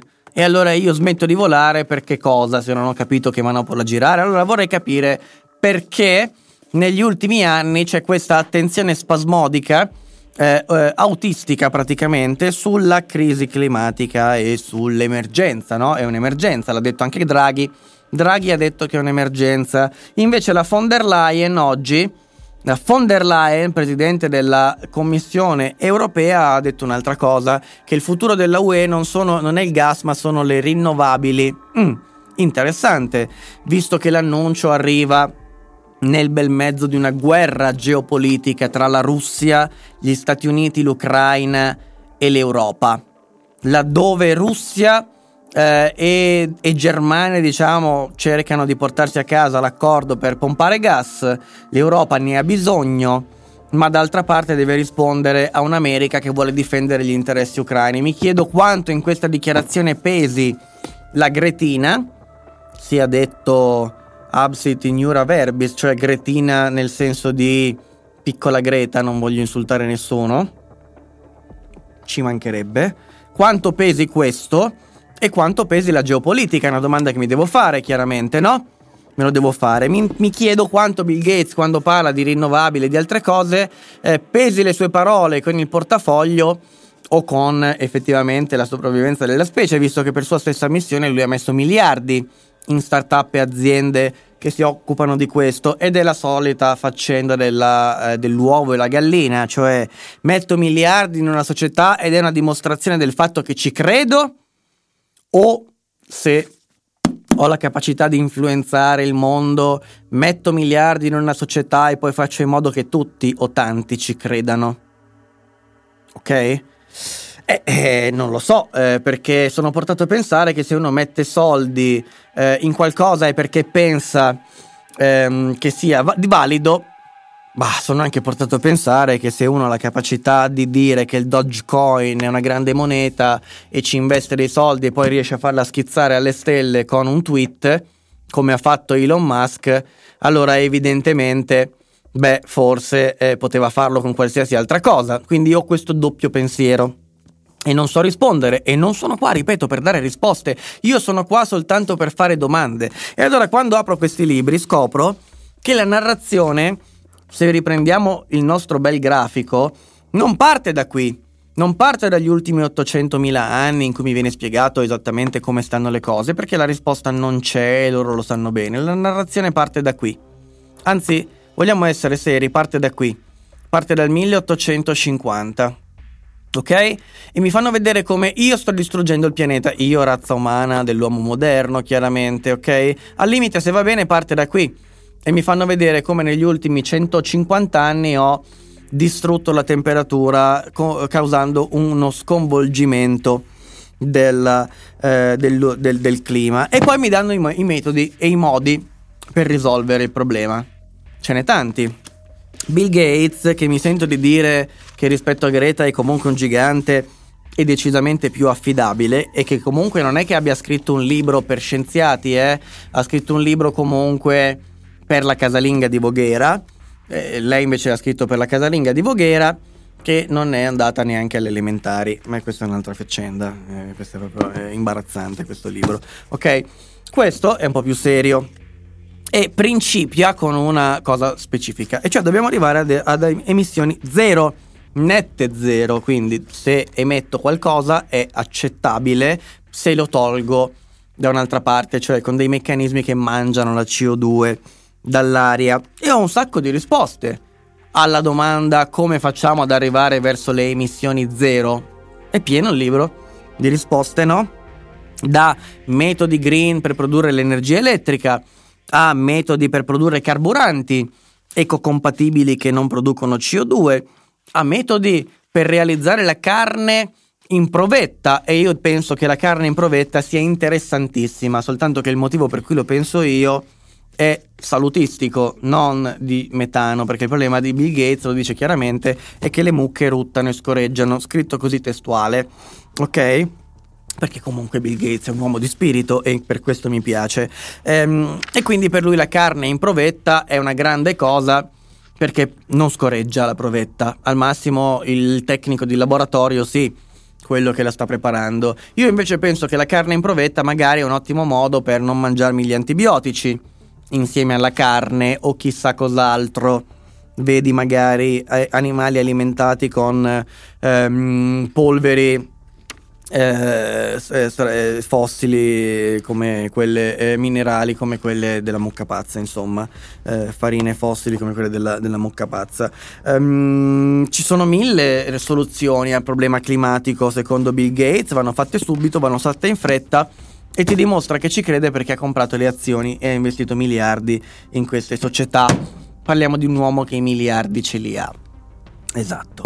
Ora sono portato ad essere diffidente soprattutto visto che non ho ottenuto risposta alle domande che questa sera mi sono fatte, quindi sono portato a chiedermi cui prodest, visto che stasera facciamo proprio, diciamo, prendiamo a man bassa dal, dal latino, che non conosco, ovviamente, sono un ignorante, eh, e mi chiedo a chi giova tutto questo.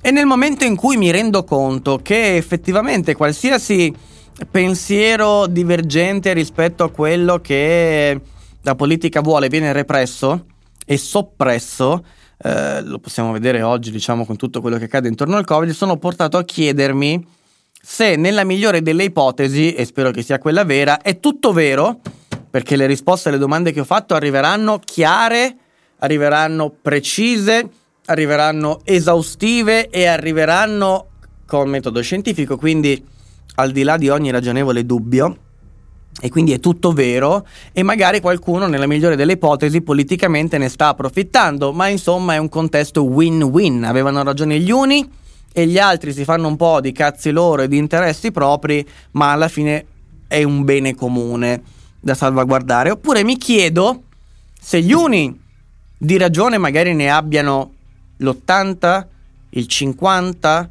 il 40, il 30%, dipende dalla risposta alla domanda quanto pesa effettivamente la, l'attività diciamo umana nel generale. CO2 lo sappiamo pesa tantissimo ma quella CO2 quanto pesa nella modifica di temperatura nel tempo globale. E quando sarà chiara la risposta a questa domanda sapremo quanta ragione avranno. Un, in una scala che va dallo 0 al 100% Supponiamo per ipotesi che abbiano ragione al 30%, c'è qualcuno che sta impostando la politica globale del mio paese e di una struttura superiore che si chiama Europa e di una ancora superiore che è, possiamo dire, eh, un insieme di soggetti che vanno da, da, dal, dall'ONU all'OMS, eh, a, a, a, all'OPEC, a tutti quanti sostanzialmente e si stanno indirizzando verso una politica green. Ora, Chiaramente questo sposterà gli equilibri. Quando sei in una situazione, diciamo, di equilibrio economico stabile in generale di qualsiasi cosa, se introduci un disturbo, che può essere in varie forme, un gradino, una delta di Dirac, un, un qualsiasi tipo di impulso, anche se l'impulso è l'ultimo menzionato tecnicamente, eh, il sistema cambia, magari va in uno stato di equilibrio diverso e quindi mi chiedo se in un momento diciamo particolarmente statico per l'economia qualcuno non abbia preso la palla al balzo del rivoluzioniamo tutto, spostiamo dal petrolio, da altre cose e ci portiamo a casa che cambiamo anche gli equilibri che non ci vanno più bene quelli che ci sono e ne cerchiamo altri. Questo sono costretto a chiedermelo. Sapete perché sono costretto a chiedermelo? Sono costretto a chiedermelo perché io cerco di inseguire il metodo scientifico. Quindi laddove ho delle ipotesi, delle domande che mi sembrano verosimili da indagare, le pongo con l'obiettivo che vengano falsificate. Quindi che qualcuno mi dica non è così perché vedi, questa è una chiara dimostrazione che quello che dici non è possibile perché contraddice l'ipotesi. Per questo faccio queste domande, perché la scienza procede in questo modo ok? Per falsificazioni successive. Se dopo mi accorgo che nessuno è in grado di falsificare questa domanda e questa teoria, allora valuterò quanto può essere secondo me probabile e ognuno trarrà le proprie conclusioni, soprattutto alla luce delle altre risposte. Qualcuno però, sa- sappiatelo, e-, e state tranquilli perché succederà, dirà che io in realtà non sono uno che si fa domande scientifiche perché io non so neanche dove stia di casa il metodo scientifico. Le mie domande sono domande da complottista e sono fatte per alimentare il dubbio, perché i complottisti fanno così, alimentano il dubbio, fanno domande in apparenza ragionevoli, ma che in fondo non hanno alcun senso.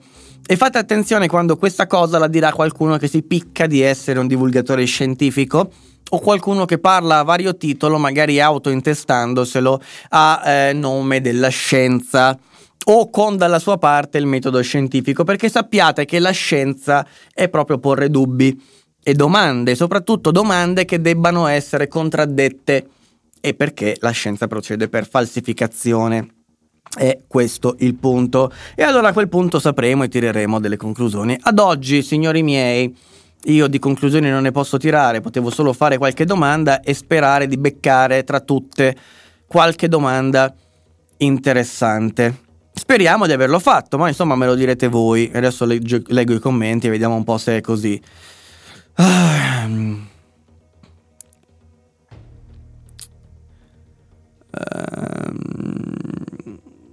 Comunque non fraintendetemi, non, non ti fraintendiamo, non, adesso non mi ricordo cosa hai detto, comunque no, eh, non ti fraintendiamo. Um, quello è sottointeso. Comunque la tecnica del terrore che attuano chi favorisce è evidente che favorisce um, tutti quei soggetti che dovrebbero essere i destinatari di nuovi investimenti.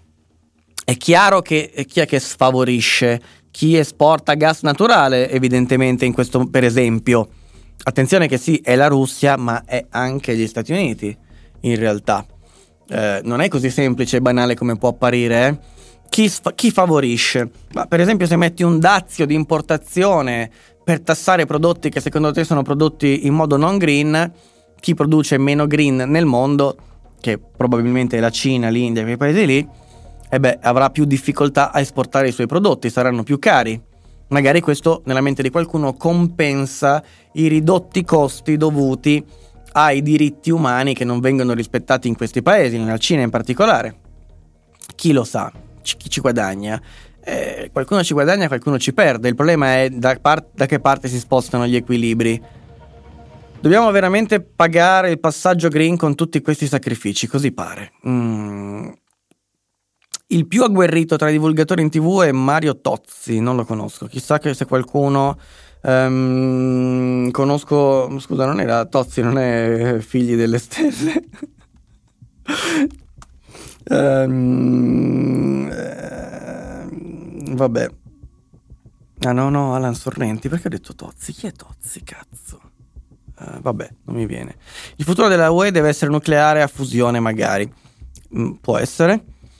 Uh, è il diminutivo di Greta, Gretina, sì, certo. Ormai il governo se ne sbatte dell'opinione pubblica. Ciò che co- beh, non, non, so questo. Ciò che conta è incanalarsi sulla via economica più vantaggiosa, come fosse la via salvifica. E per fare questo si sta servendo della scienza per convincere le persone che si fanno domande a non permettere a nessuno di interferire nel piano politico. Uh, Andrea, domandami ciò che vuoi. È già in prigione. Uh, abbonatevi, sì, ecco, sarebbe bello diventare tanti. Come la Me- Micidial Corporation, creiamo problemi, forniamo soluzioni. Uh, chissà. La carne in provetta è meno chimica della carne in pro- non in provetta se per chimica intendi contaminata da cose brutte, può essere, mm, immagino di sì. Comunque un'altra interessante domanda è che cazzo di industria avevano i dinosauri 80 milioni di anni fa per produrre tutta quella CO2? Sì, ma comunque siamo onesti e guardiamo il grafico, lo faccio vedere di nuovo, della CO2 nel, nel tempo, eccolo qui, questa è la CO2 negli ultimi 800.000 anni. E, e guarda, eh, guardate, questo picco è fuori scala rispetto a qualsiasi massimo precedente su questo non c'è molto da dire, è un'evidenza, mi sembra abbastanza chiara, cioè se i picchi sono qua, vi ho fatto vedere prima tutti sotto la linea dei 300 ppm, qua è 300, qua siamo a 406, è un terzo in più del picco massimo, sembra effettivamente un valore fuori scala. Chiaramente ridimensioniamola, non è il doppio, ok? È un terzo in più è comunque un terzo in più del massimo assoluto osservato fino ad oggi in questo grafico. E quindi non me la sento di dire che eh, i dinosauri producevano più CO2 di noi, perché effettivamente qua in questo periodo storico abbiamo superato qualsiasi valore precedentemente osservato. E questo è vero, ma la domanda è, la temperatura non è fuori di un terzo, anzi è sotto di molto i picchi massimi, massimi, il massimo assoluto precedente eh, del, di tutta la curva, insomma. Uh, erano solo rutti e scorregge.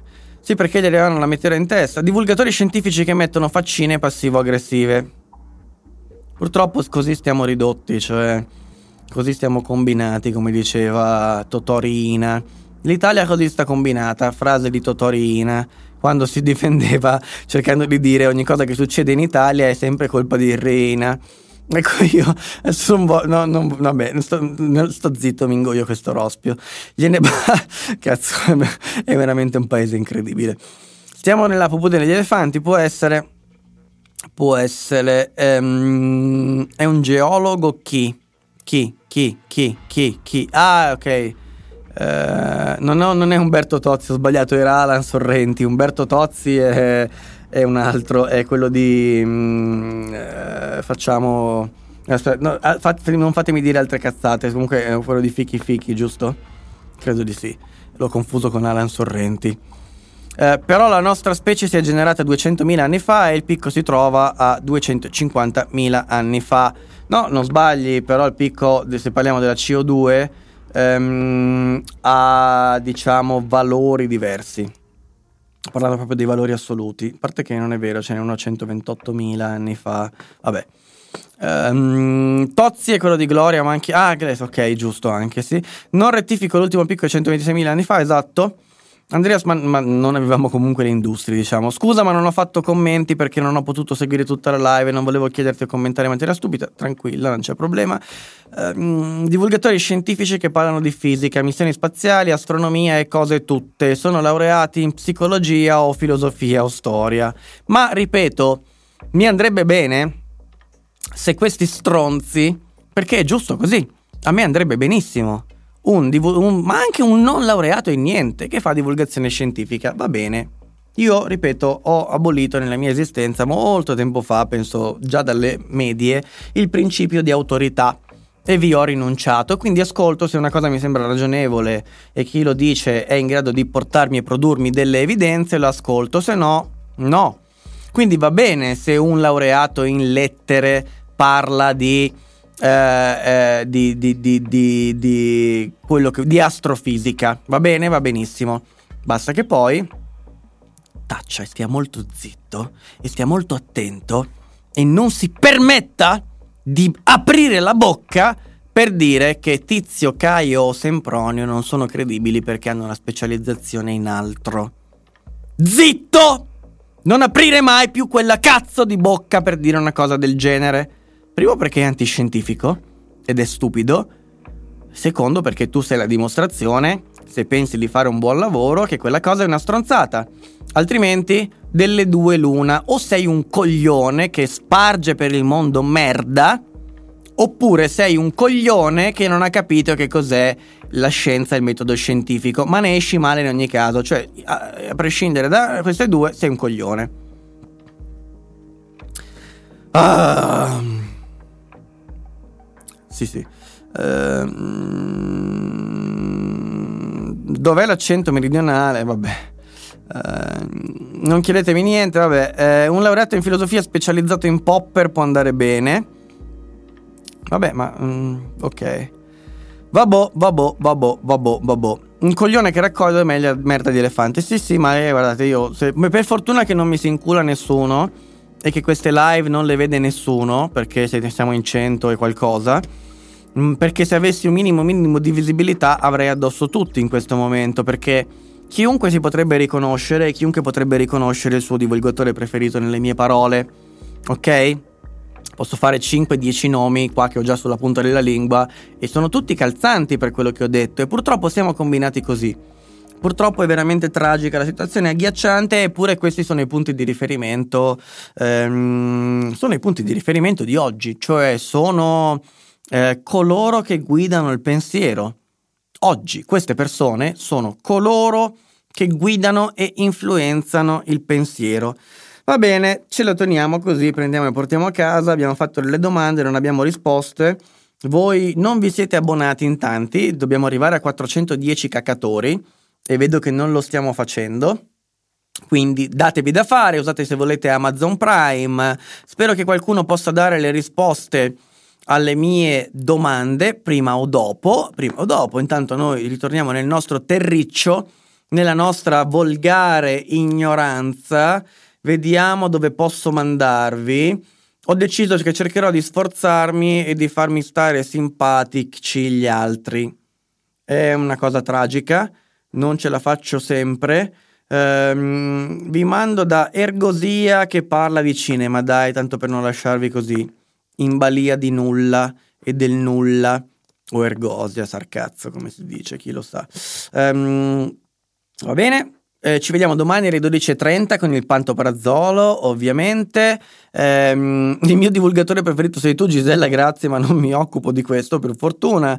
Tutto il resto bassa e zitti, giusto? Domani pantoprazolo 12.30, grazie per essere stati con me, spero che vi sia piaciuta, una diretta un po', diciamo, eh, che non era prevista, quindi preparata come potevo, spero che eh, sia andata come eh, voleva, io ho detto le cose che volevo dire che comunque prima o dopo avrei detto. Grazie a tutti per queste due orette insieme, ci vediamo nel Pantoprazzolo, adesso vi mando da Ergosia o Ergosia, chissà come cazzo si dice. Um, grazie Flypo a te. Um, Grazie Cristina, grazie Dani, grazie a tutti. Ciao, buona serata, buona cena e buon divertimento.